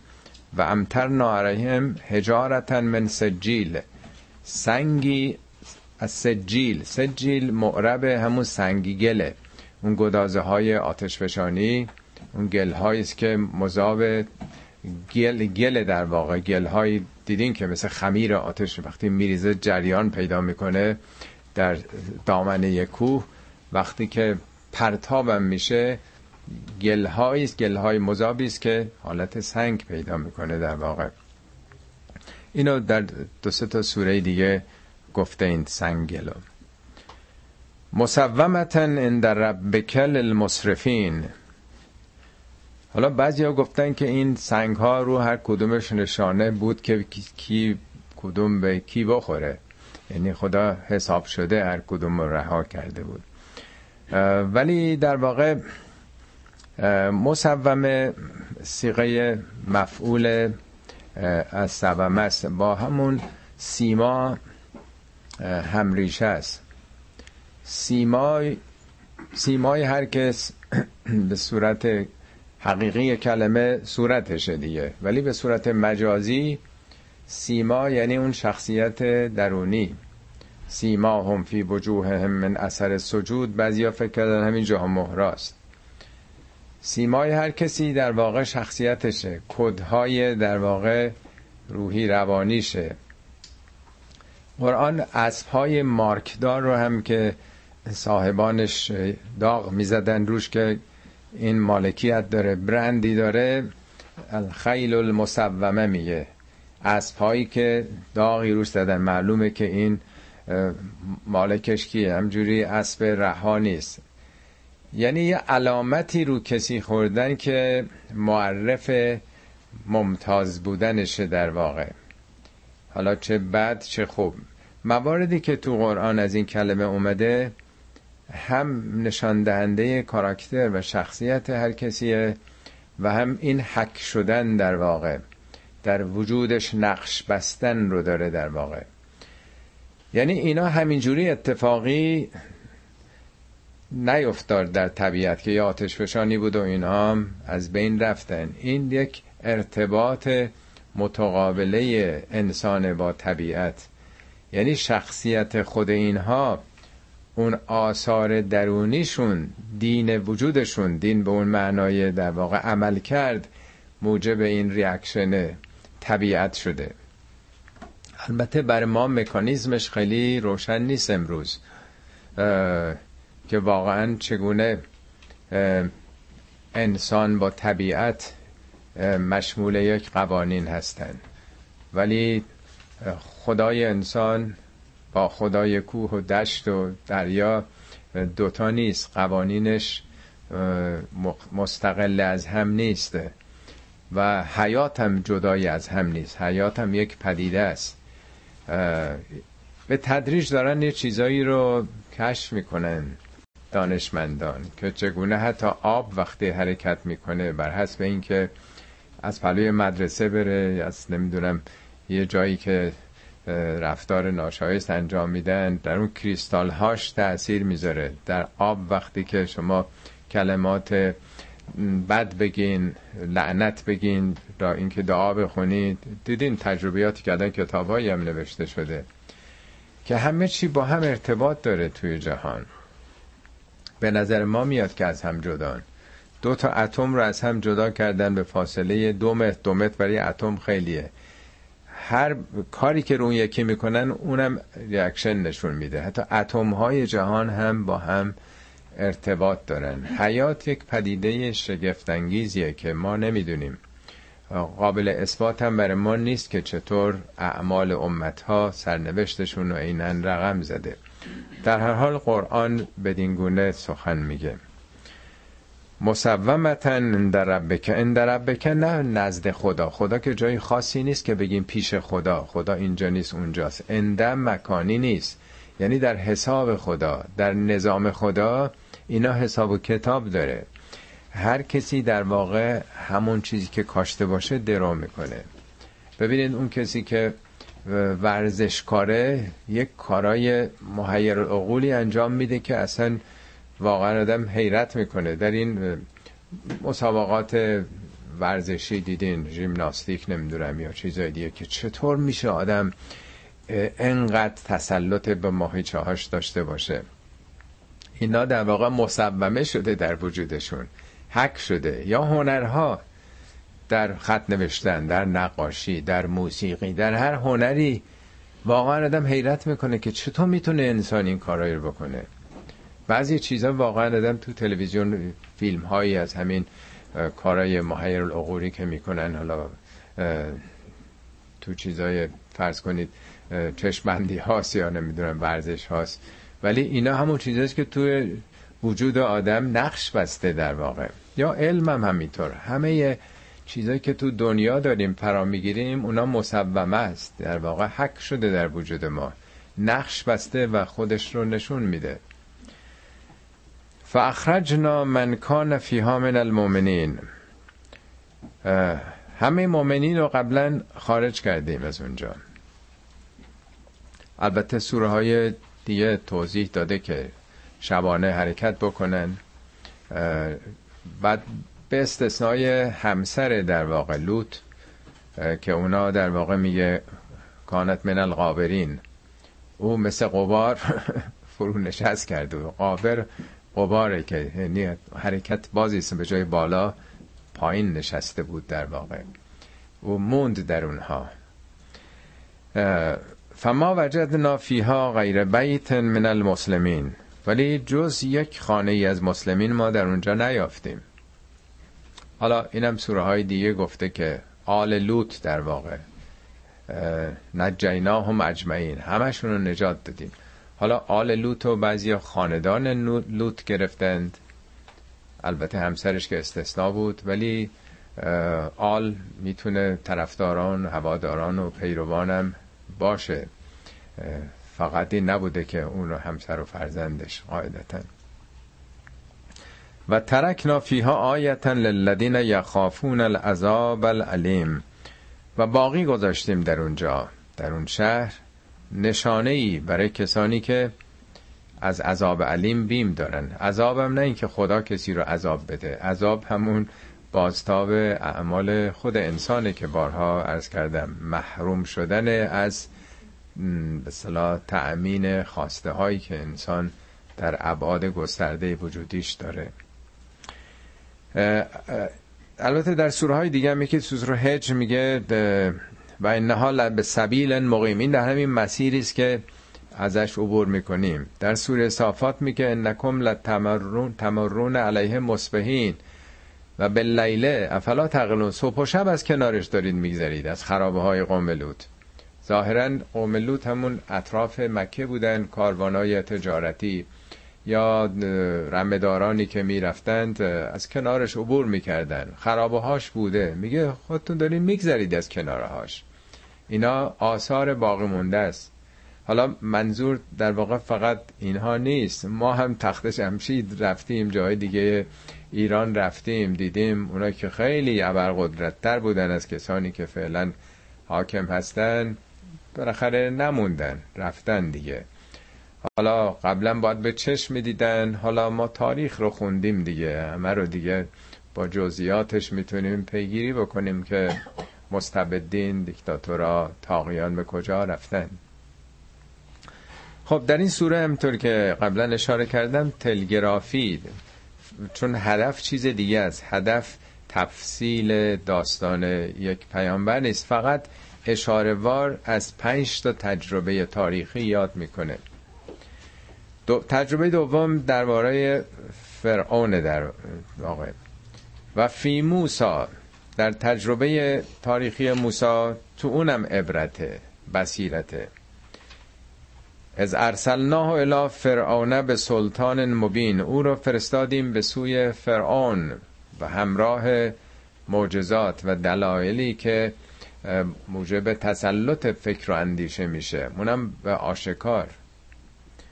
فتولا به رکنهی، ولی فرعون پشت کرد با تکیه بر رکنش. رکن همون ارکان قدرت میگن دیگه. تو همین داستان لوط هست که وقتی که این قومش حمله میکنن به خونش که به مهمانانش تجاوز کنن، میگه لوکان لی علیکم به قوتن، کاش که من نیروی داشتم علیه شما، او آوی به رکنن شدید، یا میتونستم به یه جای محکمی پناه ببرم از شر شما. پس رکن یک تکیهگاهه. تکیهگاه فرعون چی بود؟ اون چیزی که بهش اعتماد داشته، همون قدرتش بود دیگه. همون قدرت نمیذاشت که حقیقت رو بپذیره. این که قرآن بارها میگه ولا ترکنوا الی الذین ظلموا، مبادا به ظالمان تکیه کنید، به قدرت پوشالی اونا اعتماد بکنید، بپیوندید به اونها، رو اونها سرمایه گذاری بکنید. حتی به پیامبر میگه که نزدیک بود که انترکن الیهم شیئا قلیلا، سر سوزنی به این منافقین، به این دشمنان تکیه بکنی، سر سوزنی که اگر کرده بودی چنین میشد. این مسئله مهمیه که تکیهگاه های انسان در زندگی چیست. فاخذناه و جنوده فنبذناهم فی الیم و هو ملیم. در نتیجه این پشت کردن به پیام توحیدی موسی و دست برداشتن از شکنجه بنی اسرائیل، او و لشکریانش رو گرفتیم و در دریا اونها رو غرق کردیم. و هو ملیم، در حالی که ملیم اسم فاعل ملامته، خودش رو ملامت میکرد. در جای دیگه قرآن هست که میگه که در واقع وقتی که فرعون داشت غرق میشد، حتی اذا ادرکه الموت قال آمنت انه لا اله الا الذی آمنت بهی بنو اسرائیل. میگه حالا دیگه من به اون خدایی که بنی اسرائیل بهش ایمان آوردن ایمان میاره. بعد میگه الان حالا ایمان میاره، اون ایمان اجباری که فایده نداره و قد عصیت قبلا تو عصیان میکردی، یعنی ایمان این موقع فایده نداره.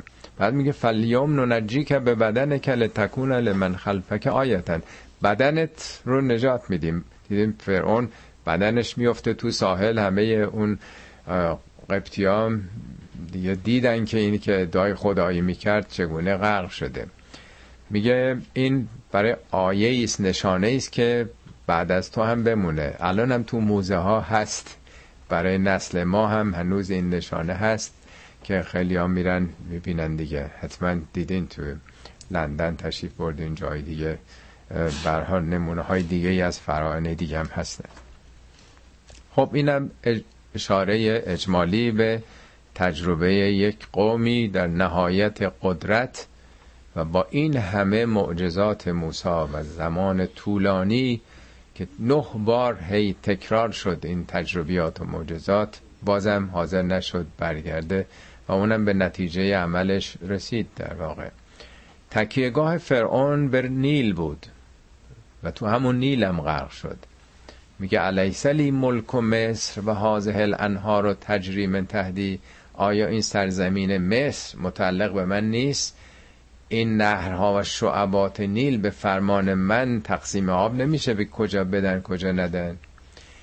جالبه که هر کدوم از این اقوام به اون چه تکیه داشتن تو همون جا گیر افتادن. قوم عاد در دل کوه ها خانه ها و قصر هاشو میساخت، رو همون قصرهای سنگین فکر میکردن اونجا دیگه مسون هستن از عواقب اعمالشون.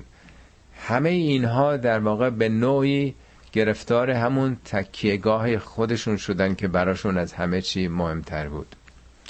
سومی قوم ثموده. چهارمی و فی ثمود، همچنین در ماجرای ثمود، تجربه تاریخی اونها، اینم نشانه است. از قیل لهم تمتعوا حتی حین، آنگاه که بهشون گفته شد که 3 روز بهرمند بشید، 3 روز بخورید و بیاشامید تا موقعش برسه. البته اینجا نگفته 3 روز، میگه حالا وقت دارید. تو سوره هود خوندیم قبلا، میگه بعد از اینکه اون شتر رو اینا کشتند، شتر صالح پیامبر رو، بهشون گفته شد تمتعوا فی دارکم 3 ایام، 3 روز تو خونتون، 3 روز وقت دارین که اندیشه کنید. قول دکتر شریعتی تو مراسم حج، بعد از اینکه عرفات و مشعر و منام تموم میشه، قربانی هم میشه، میگفت خب بگه قربانی هم کردن باید برن، ولی 3 روز باید در منا بمونن، هیچ برنامه‌ای هم نیست، هیچ کاری هم نیست. میگفت هیچ چیزی مناسکی دیگه نداره تو منا بعد از قربانی، چرا گفتن آدم بمونه؟ همه دلشون میخواد زودتر برگردن سوغاتیاشون رو ببرن شهر و دیار خودشون. گفت که برای اینکه 3 روز فکر بکنن، 3 روز اندیشه بکنن، حالا چی یاد گرفتیم، چه تغییری میخوایم تو زندگیمون بدیم. حالا که سخت مشغول بودیم توی مناسک، بعدش هم که بریم مملکت خودمون، اونجا هم که 1000 جور کار گرفتاری داریم، مهمونی باید بدیم، ولی 3 روز فکر کنه آدم چه تغییری باید بده خودش رو. حالا اینجا هم 3 روز وقت دارید، شما زدین کشتین اون آیه رو، اون نشانه رو، هیچ اعتنا نکردید، حالا 3 روز آزادین، بهره مند بشید، یه فرصتیه شاید برگردن دیگه. تمتعوا حتی حین فاتوا عن امر ربهم، سرپیچی کردن باز هم. فاخذتهم الصاعقه و هم ینظرون، صاعقه اینها رو گرفت در حالی که مبهوت مینگریستند. اینا رو توضیحات هم قبلا تو سورادی خدمتون دادم، اون در واقع انفجار آتشفشانی که هم صاعقه بود و هم زلزله بود و هم در واقع اون گدازه های آتشفشانی. فما استطاعوا من قیام و ما کانوا منتصرین، اصلا نتونستن از سر جاشون بلندشن. جاسیتن میگه، در جاسیه یعنی زانو زده رو همون حالت که بودن همون جوری در واقع از بین رفتن. نمونه هاشو تو اروپا، تو ایتالیا اونجا دیدین به صورت نشسته خوابیده، فرزند رو بغل کرده، نمیدونم آتش فشان پومپیو و وزوا و اینها. در واقع دیگه فرصت نمیده، اینا انقدر سریعه که دیگه امکان جبران نیست.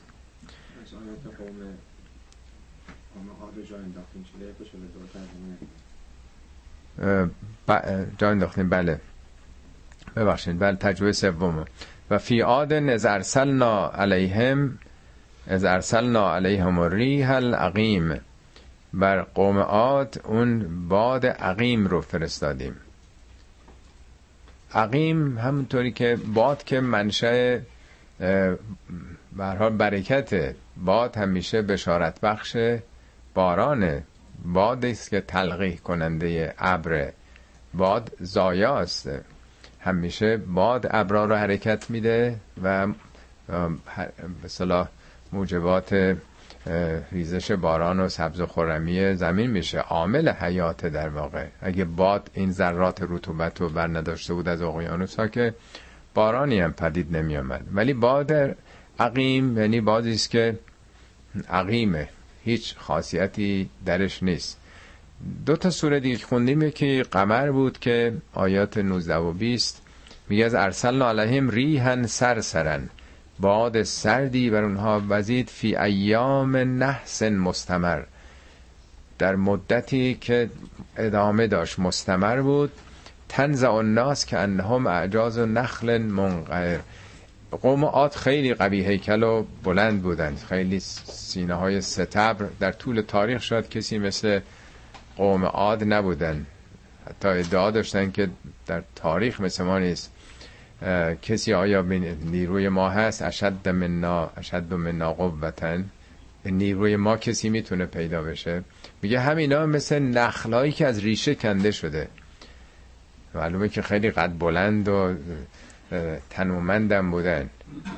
منقعر یعنی از قهر کنده شده، یعنی اون قابلیت، یه وقتی درخت کنده میشه آدم باز میکاره، ریشه ای هست حبس میشه، ولی از ریشه کنده شده باشه یعنی ریشه کن شدن، نسلشون اصلا بر افتاد. در سوره حاقه با توضیحات بیشتری میگه این باد سخرها علیهم سبع لیال و ثمانیة ایام، 7 شب و 8 روز مستمرا میوزید. فتر القوم فیها سرعا، میدین اینا مثل آدمی که سر زده شده بیهوش افتادن، که انهم اونجا هم باز میگه اعجاز نخل خاویه فهل تلارهم من باقیه، کسی باقی نمون. شاید ما اگر اینجا نمونه هایی که در بعضی از ایالت های امریکا اتفاق افتاده نشنیده بودیم، نخونده بودیم، ندیده بودیم، باور نمی کردیم که حتی در پیشرفته ترین تمدن ها چه میکنه وقتی که یه بادی که به تعبیر قرآن ریحون آتیه یعنی تعدی از اون حد خودش، شدت خودش، از مرزهای خودش گذشته بود، بی سابقه. ما تذر من شیء اتت علیه الا جعلته کرمیم، بر هر چه میگذشت میپوسند. این باد سرد که در واقع مثل این که منجمد میکنه، حالا این درختها و چیزهای سبز وقتی که به کلی یخ بزنن دیگه میپوسن دیگه، از بین میرن دیگه. این کلمه رمیم در قرآن در مورد همون استخوان پوسیده هم به کار رفته، میگه من یحیی العظام و هی رمیم، کی این استخوانا رو میتونه زنده کنه در حالی که دیگه پوسیده شد، خاک شد. خب این تجربه سوم بود، چهارم عرض کردم جلوتر آمدید. پنجمیش و قوم نوح من قبل، پیش از اینها، قبل از اینها قوم نوح بود. انهم کانوا قوما فاسقین، اونا مردمانی فاسق بودن. فاسق، فسق یعنی خروج از مرز و محدوده. عرض کردم هر میوه‌ای یک پوسته محافظی داره. عربا وقتی که خرما پوستش ترک میخورد میگفتن فسق الرطب، رطب مرتکب فسق شد. فسق مقدمه فساده، وقتی که ترک میخوره از اونجا میکروب نفوذ میکنه، اول فسقه بعد فساده. پوسته محافظ انسان هم این حریمه، حریم و حدودش، اون چیزی که خدا گفته تا اینجا مال خودته، اون مال مردمه، اینجا ناموس خودته، اون ناموس مردمه. یک سلسله حریم و حرمت و احترامات و نرم هاست. قومی که در واقع این قوانین رو زیر پا میذاره، مثل رانندگی که از چراغ قرمز ها آدم عبور بکنه، سرعت غیر مجاز بره، هیچ اعتنایی به پیاده نکنه، این میشه فسق. معنای در واقع امروزی فسق یعنی همین، بی اعتنایی به مقررات. قوم نوح هم از قبل زیر پا گذاشتن همه این نرم ها رو، همه این نباید کرد ها رو. دیگه اون رو با یه آیه بهش اکتفا کرده تا اینجا. 4 تا آیه بعد حالا ما رو میبره یه نگاهی از بالا به جهان طبیعت بکنیم که همه جا قانونمند و دارای حسابه. و سماع بنیناها بعیدن، ما آسمان را، آسمان یعنی این جهان فوقانی رو، به نیروی بنا کردیم. عید ید یعنی دست راست، از اون جایی که کارهای سخت‌تر رو با دست راست آدم انجام میده، دست راست نماد قدرته. ید الله فوق ایدیهم یعنی چی؟ دست خدا بالای دستاست، خدا که دست نداره، نیروی خدا. ما آسمان‌ها رو به نیروی ساختیم و عیدن نکره است، نیرویی که شما نمیشناسین. ما فقط این 4 تا نیروی جاذبه و الکترومغناطیس و نیروی هسته‌ای ضعیف و قوی رو میشناسیم. تو دنیا این 4 پایه در واقع زندگی مادی ماست. شما چه میدونید چه نیروهایی دستن در کار بوده؟ بلک ماتر چیه؟ بلک انرژی چیه؟ هیچی نمیدونیم. 0 اطلاعاتمون درباره نیروهای دیگه که دستن در کار بودن. این نیرویی که این در واقع جهان مادی که شناخته شده، میگن فقط 4% این دنیایی است که در قلمرو به شناخت مثلا کلی بشره. فقط 4% رو فعلا ما با ماده میتونیم گوشش رو بشناسیم. خب ما آسمان ها رو به نیروی برافراشتیم و انا لموسعون، انام تأکید انش، موسع صفت حالیه است در واقع. نمیگه نوسعون ما داریم وسعتش میدیم، ما وسعت دهنده ایم، ما این کاره ایم، داریم این کاره میکنیم. خیلی عجیبه، یعنی ما جهانو ساختیم، جهانو داریم توسعهش میدیم. این 1929 بود، درست 90 سال پیش که ادوین هابل تو همین رصدخونه کوه بیلسون کالیفرنیا بیخه گوش شما 90 سال پیش همینجا از همین رصدخانه‌ای که به نام خود اونم شد رصدخانه هابل، رصد کرد ستارگان و دید که اینا نورشون به سمت قرمز میل میکنه، طیف نوری. او تشخیص داد که ستاره‌ها دارن از ما دور میشن با سرعت غیر قابل باوری. یعنی جهان مثل یه بادکنکه، ستاره‌ها مثل نقطه‌هایی که رو بادکنک علامت گذاشتیم، این بادکنک رو دارن باد میکنن با سرعت، حالا بعضی هم گفتن بیش از سرعت نور، حتی که اصلا غیر قابل تصوره با لااقل قوانین در واقع نسبیت عام اینشتین. داره جهان باز میشه، همینطوری انبساط پیدا میکنه. به خاطر همین کشفش یکی از بزرگترین جایزه های علم نجوم رو برد و نامش ابدی شد. خب به نظرتون عجیب نمیاد 14 قرن پیش در یک جامعه عقب افتاده قبیله‌ای که دست چپ و راستشون هم تشخیص نمیدادن، اینجا بگه ما دائما داریم این کارو میکنیم، نه اینکه خواهیم کرد. انا لموسعون، ما داریم توسعه میدیم، ما در حال توسعه هستیم. خب این یک نشانه. دوم زمین، والارض فرشناها فنعم الماهدون، ما زمین رو فرش کردیم. فرش کردیم یعنی چی؟ این شعر سعدی یادتونه، میگه که فراش باد صبا را فرموده تا فرش زمردین بگستراند. فراش باد صبا، این باد صبا طبیعت رو فرش کرده، فرش زمردین، این همه گلهای رنگی و ابر و دایه ابر بهاری را فرموده. دایه معمولا به بچه نگهداری میکنه، ابر بهاری مثل این که دایه است. دایه ابر بهاری را فرموده تا بنات نبات را، بنات یعنی دختران دیگه، نبات هم یعنی گل و گیاها، یعنی مثل دخترکان زیبایی که طبیعت رو دارن زینت میدن، در مهد زمین بپروراند. بنات نبات را در مهد زمین بپروراند. بنابراین فرش کردن این اصطلاح، میگن فرش قرمز انداختن زیر پاش. زمین و خدا فرش انداخته برای حیات، برای گیاهان، برای حیوانات، برای انسان ها. فنعم الماهدون، عجب مهد یعنی گهواره دیگه، عجب گهواره خوبی. معمولا بچه رو که تو گهواره میذارن یه حرکت آرامم داره، بچه رشد میکنه. خدا چه پرورشی داده، چه پرورش دهنده است در واقع. ماهدون در واقع ماهد به کسی که پرورش میده، مهدم همون گهواره است دیگه. یعنی آرام کردیم زمین رو، فرش کردیم، آرامش دادیم که حیات پدید بیاد و به اوج برسه.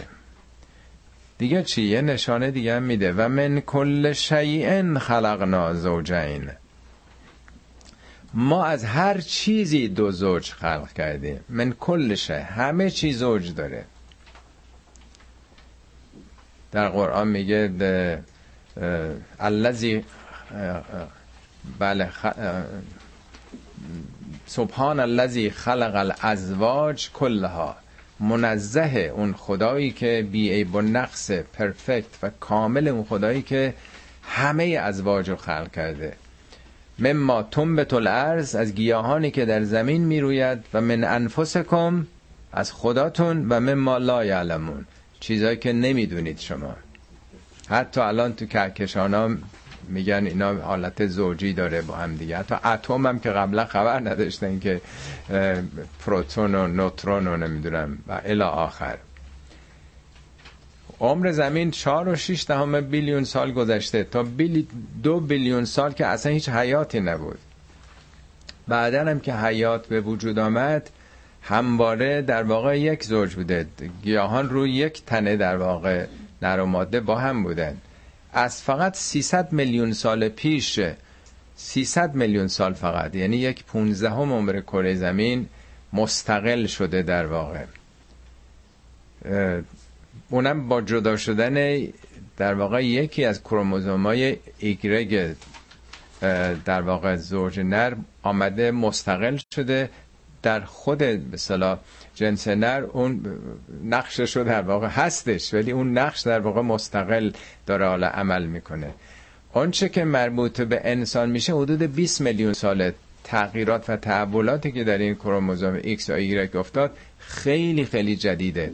شما 20 میلیون رو بخش بر چیز عمر زمین بکنید، 130، یعنی از 130 برابر عمر زمین یک قسمتشه که تازه این نوع جدید جنسیت در کره زمین پدید آمده. خود این اصلا یک دنیایی از شگفتی هاست.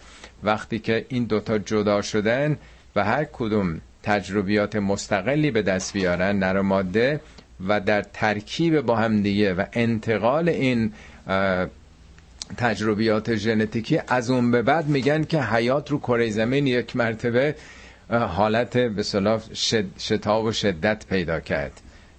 دیدین که الان هم میگن چیزایی که با هم تو یک خانوادن یا از یه ملتن ازدواج بکنن کمتر رشد میکنن تا 2 تا غریبه، چه برسه این که حالا جنسیت متفاوت باشه. خب این 3 تا اشارم به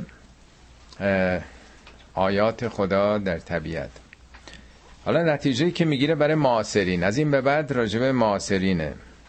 ففروا الی الله انی لکم منه نذیر مبین، به سوی خدا فرار کنید،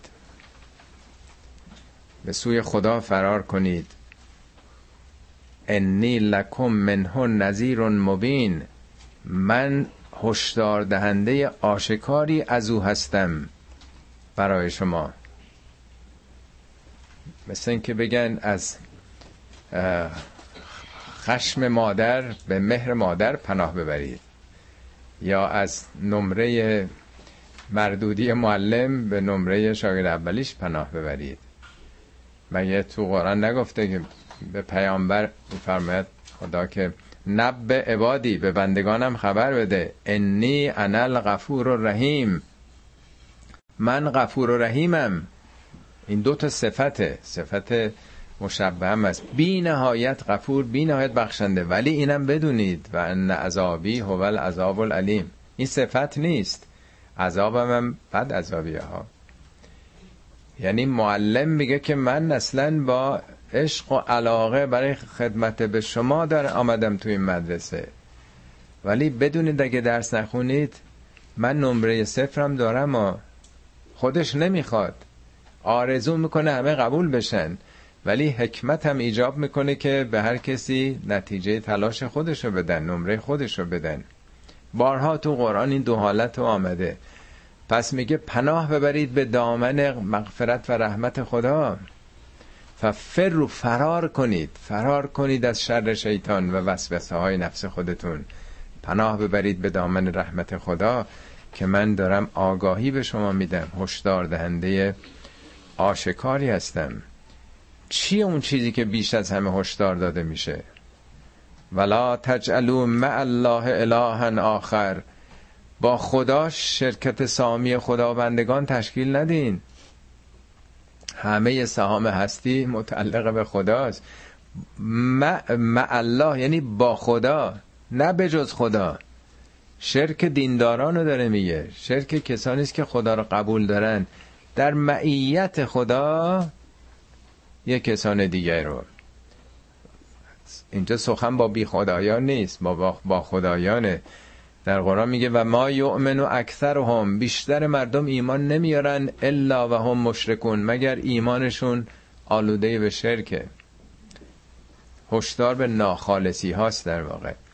انی لکم منه نذیر مبین، من از این شرک، از این ناخالصی هشدار دهنده آشکاری بر شما هستم.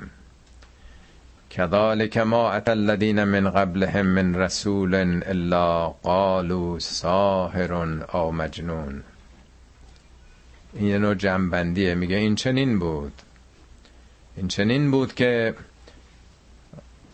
ما اتی الذین من قبلهم، قبل از اینا، قبل از این معاصرین پیامبر، هر رسولی آمد برچسبش دادن، قالوا ساحر او مجنون، یا گفتن که ساحره، یا گفتن دیوانه است، مجنونه.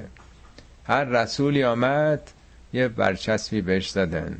اتواصوا به، آیا همدیگه رو سفارش کرده بودن که هر رسولی آمد اینو بگن؟ به همدیگه گفته بودن، تصمیمی گرفته بودن؟ بل هم قوم طاغون، یا اینکه نه، خودشون طغیانگرن. یازاد معلومه که این اولی که نبوده، یعنی اینی که مستمرن انکار کردن، این ناشی از سفارش به هم دیگه بوده، یا ذات همشون طغیان از موازین انسانی بوده. فتول عنهم فما انت بملوم. تول یعنی روی گردان. ولی آیا پیامبر میتونه از امتش رو بگردانه؟ بعضی جا هم گفته اعرض عنهم، اعراض کن. خب اگه روی گرداندن و قهر کردن بود، آیه بعدیش معنا پیدا نمی کرد. و ذکر، تذکر بده. پس این روی کردن با دل نیست. هر جا تو قرآن این کلمه توله یا اعراض با حرف اضافه ان اومده، معناش برعکس میشه. مثل رغبت یعنی میل کردن، ولی میگه و من یرغب عن ملت ابراهیم، کیه که از ملت ابراهیم بی رغبت باشه؟ نه عاشق، یعنی در واقع اینجا اونو نخواد، نپسنده. اینجام در واقع روی تافتن، یعنی درگیرشون نشو، کاری به کارشون نداشته باش. مزاحمشون نشو، هاتو بگیر کنار بکش. در واقع در یه جایی در قرآن میگه که اون داستان سلیمان و ملکه سبا و اون هدهد میگه که برو این نامه رو بنداز فتول عنهم. تول عنهم یعنی چی؟ یعنی برگرد دیگه، اونجا نیست. پیامبرم نمیگه که از اونا دل بکن، پیامبران برای آگاهی مردم رفتن، یعنی دیگه ادامه نده، بحث و دعوایی نیست، حالا فردا به موقعیت دیگه با سراغشون بیان. و ذکر فان الذکرا تنفع المؤمنین، تذکر بده که تذکر برای اون کسانی که ظرفیت ایمانی دارن مفیده. و ما خلقت الجن والانس الا لیعبدون، این از آیات خب مهم قرآنه که من جن و انس رو نیافریدم الا لیعبدونه. اون کسره زیر نون به جای یه نشسته، لیعبدونی، تا مرو، فقط مرو بپرستن. خب اگر ترجمه در واقع تحت اللفظی بکنیم، پس خدا نیاز داشته که یه عده او رو عبادت بکنند. آیه دنبالش که میگه ما ارید منهم من رزق، من که از کسی رزقی نمیخوام. آخه اگه آدم یک کسی رو به عنوان کلفت و نوکر استخدام میکنه که او رو بردگی بکنن یا بندگی بکنن، سرونت میخواد، خب باید چیکار کنه؟ بره چیزی بخره، اینا رو اون کسی که حالا میخواد خدمت کنه براش غذایی تهیه بکنه و خدمتی بکنه. میگه من که از کسی رزق نمیخوام.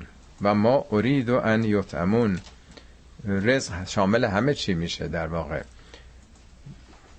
مثل اون بت ها هم نخواستم که بیان قربانی پای بت ها بکنه. همه بتخانه ها از محصولات کشاورزی یا دامداریشون میبردن تقدیم بتخانه میکردن. من که چیزی از کسی نمیخوام. ان الله هو الرزاق و ذو القوة المتین، خود خدا رزاق همه هستیه. رزاق مبالغه رازقه، رزق دهنده همه هستیه. ذو القوة المتین، صاحب نیروی متینه. متنی محکم اساسی. به این ماهیچه های دور ستون فقرات که گرفتن انسان را، به اونا متن میگن. متین یعنی بی نهایت محکمه، احتیاجی به کسی نداشته. پس منظور از لیعبدونه چیه؟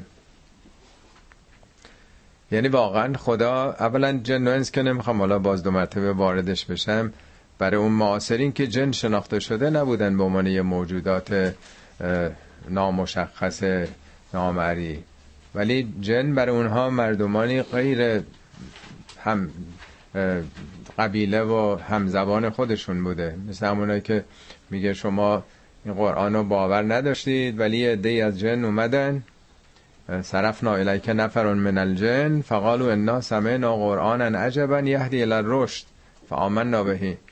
یه عده شنیدن گفتن بعد از کتاب موسی این کتاب اومده، ما بهش ایمان آوردیم. برگشتن پیش قومشون، آخه این کتاب که توش غسل و تیمم و نمیدونم جنگ و ازدواج و طلاق و مهریه و همه امور مربوط به آدمیانه داره، آقا به چه درده یه موجود دیگه میخوره که مال یه عالم دیگه باشه؟ اون که این حرفا رو نداره. از اول تا آخر احکام قرآن رو بخونین، یکیش به درد یه موجود غیر انس میخوره که میگه به این کتاب ایمان آوردن؟ جز اینه که همین که در داستان سلیمان هم وقتی میگه جنها براش کار میکردن، بنایی میکردن، غواصی میکردن، این همه آدمای غریبه‌ای که اون مردم نمیشناختن، همون اسلاف مغول و چنگی تاتار و نسل‌های زمان سلیمان و داوود که در چین هم دیواری کشیدن که اونا تجاوز نکنن. دنیا قرنها گرفتار اونا بوده، سلیمان اینا رو مهار کرده. اونا به مرحله انسانی نرسیده بودن، آدمای وحشی بودن، متجاوز بودن، خونریز بودن، اینا رو مهار کرده، به کار واداشته دیگه. اینجا این برداشت من، اصرار ندارم شما هم بپذیرید که منظور از جن موجودات خاصی نیست، یعنی اونایی که نمیشناسید قبل از شما زندگی کردن یا جای دیگه ای دنیا که هیچ خبر ندارین، یا آینده خواهند آمد. همه اینا بر شما پوشیده است، پنهانه. نه آیندگان و نه اونا که نمیشناسید با زبان و فرهنگ و دین و آیین دیگه، نه شما رو که مانوس هم دیگه هستین، هم دیگه رو میشناسین. همه انسان ها رو جز برای این خلق نکردم، جز این که منو عبادت کنن. حالا عبادت هم تو که بارها عرض کردم به قول شریعتی میگه عبدت طریق، یعنی جاده رو هموار کردن. طریق معبد یعنی جاده عبد شده، یعنی جاده وجودتون رو برای صفات خدایی باز کنید، پنجره دلتون رو آفتاب صفات خدا بکشایید، نذارید شیطان تو دلتون بیاد، راه وجودتون سنگلاخ نباشه برای خدا که میگه ببخش نتونید ببخشید، بذارید بیاد تو وجودتون، نه برای شیطان. در یه جای دیگه قرآن میگه روز قیامت هم خدا سوال میکنه علم اعهد الیکم یا بنی آدم، ای بنی آدم مگه به شما عهد نکرده بودم الله تعبد الشیطان انه لکم عدو مبین و ان اعبدونی هذا صراط مستقیم. ان اعبدونی یعنی در برابر شیطان. چرا شیطان هر چی گفت پذیرفتین؟ با هر تحریکی پذیرفتین، باید من رو میپذیرفتین، من که ذات خدا رو نمیشناسیم، یعنی در برابر صفات خدا باید پذیرا و جاذب میشدید. یعنی اگه شما رو آفریدم برای این که خدایی گونه بشین، صفات خدایی پیدا بکنید، از روح خودم در شما دمیدم این استعداد رو تا اون صفات رو جذب بکنید، کسب بکنید. خب دوتا آیه بعدش هم که خوندم فَإِنَّ لِلَّذِينَ ظَلَمُوا ذَنُوبًا مِثْلَ ذَنُوبِ أَصْحَابِهِمْ فَلَا يَسْتَعْجِلُونَ. اما برای اون کسانی که ستم کردند، نمیگه حالا اعتقادشون جور دیگه بود، اعتقاد وقتی به عمل میاد آثارش زایده میشه. اونایی که ظلم کردند، حق دیگران رو پایمال کردند، برای اونها چی هست؟ ذنوبن. ذنوب از همون ریشه ذنبه. ذنب دوم حیوان میگن ذنب، به سایه هم که میگن مثل سایه دنبال کسی میکنه اونم میگن ذنب. جمع ذنب میشه ذنوب. ولی ذنوب یعنی همون نصیب و بهره، یعنی عوارض، با همون اصطلاح معنا هستش. ولی مفسرین میگن بهره و نسیم، ولی بهره و نصیب، نصیبشون، بهرهشون، اون به اصطلاح معنای دین که عرض کردم که جزاشون، چون محور سوره دینه به معنای جزا، اینا بهرهشون، جزاشون، نتیجهشون، دستاوردشون چیه؟ مثل ذنوب اصحابهم، مثل اونا که مثل خودشون بودن. اصحابهم این مشابه خودشون در طول تاریخ از قوم نوح گرفته تا بعدی. اونا چه دستاوردی داشتن؟ اینا همون دستاوردو خواهند داشت. فلا یستعجلوا، اینقدر عجله نکنن. اگه راست میگی بیار نتیجه، اگه راست میگی عذاب عملمون رو نشون بده. همش میگفتن که کیه قیامت، کیه، اگه راست میگی بیار. فویل للذین کفروا من یومهم الذی یوعدون. اینم آخرین آیه سوره. این کلمه ویل 40 بار در قرآن اومده. وای، درست 40 بار هم اومده. 40 موسی هم 40 شب در کوه طور با خدا میقات داشت. بنی اسرائیل هم 40 سال آواره شدن دیگه. این یه حسابیه ظاهرا این کلمات عددشون. وای بر کسانی که کفرون، اینکه حالا اعتقادی پیدا نکردن. کفر این حقایق رو پوشوندن، نخواست ببینه این حقیقت جهان هستی رو، این قانون و این واقعیت رو نخواست بپذیره. وای بر چی؟ من یومهم الذی یوعدون، از اون روزشون،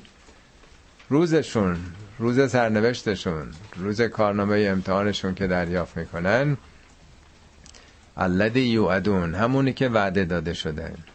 این سوره بعد از اون سوگندای اول اشاره میکنه که ندینه انما توعدونه لصادق. اول سوره میگه اون وعده صادقه، وسط سوره میگه به سماع رزق کن و ما توعدون، وعده ها تو این نظام، تو این جهان فراتر از شما داره شکل میگیره. آخرین کلمه سوره هم که ظاهرا هیچ جای دیگه قرآن نیستی همچین کلمه ای تکرار نشده، اینجا هم باز با وعده ختم میشه. آغاز سوره، متن سوره و ختم سوره با وعده است، با وعده ای که خدا برای آینده داده. صدق الله العلی العظیم.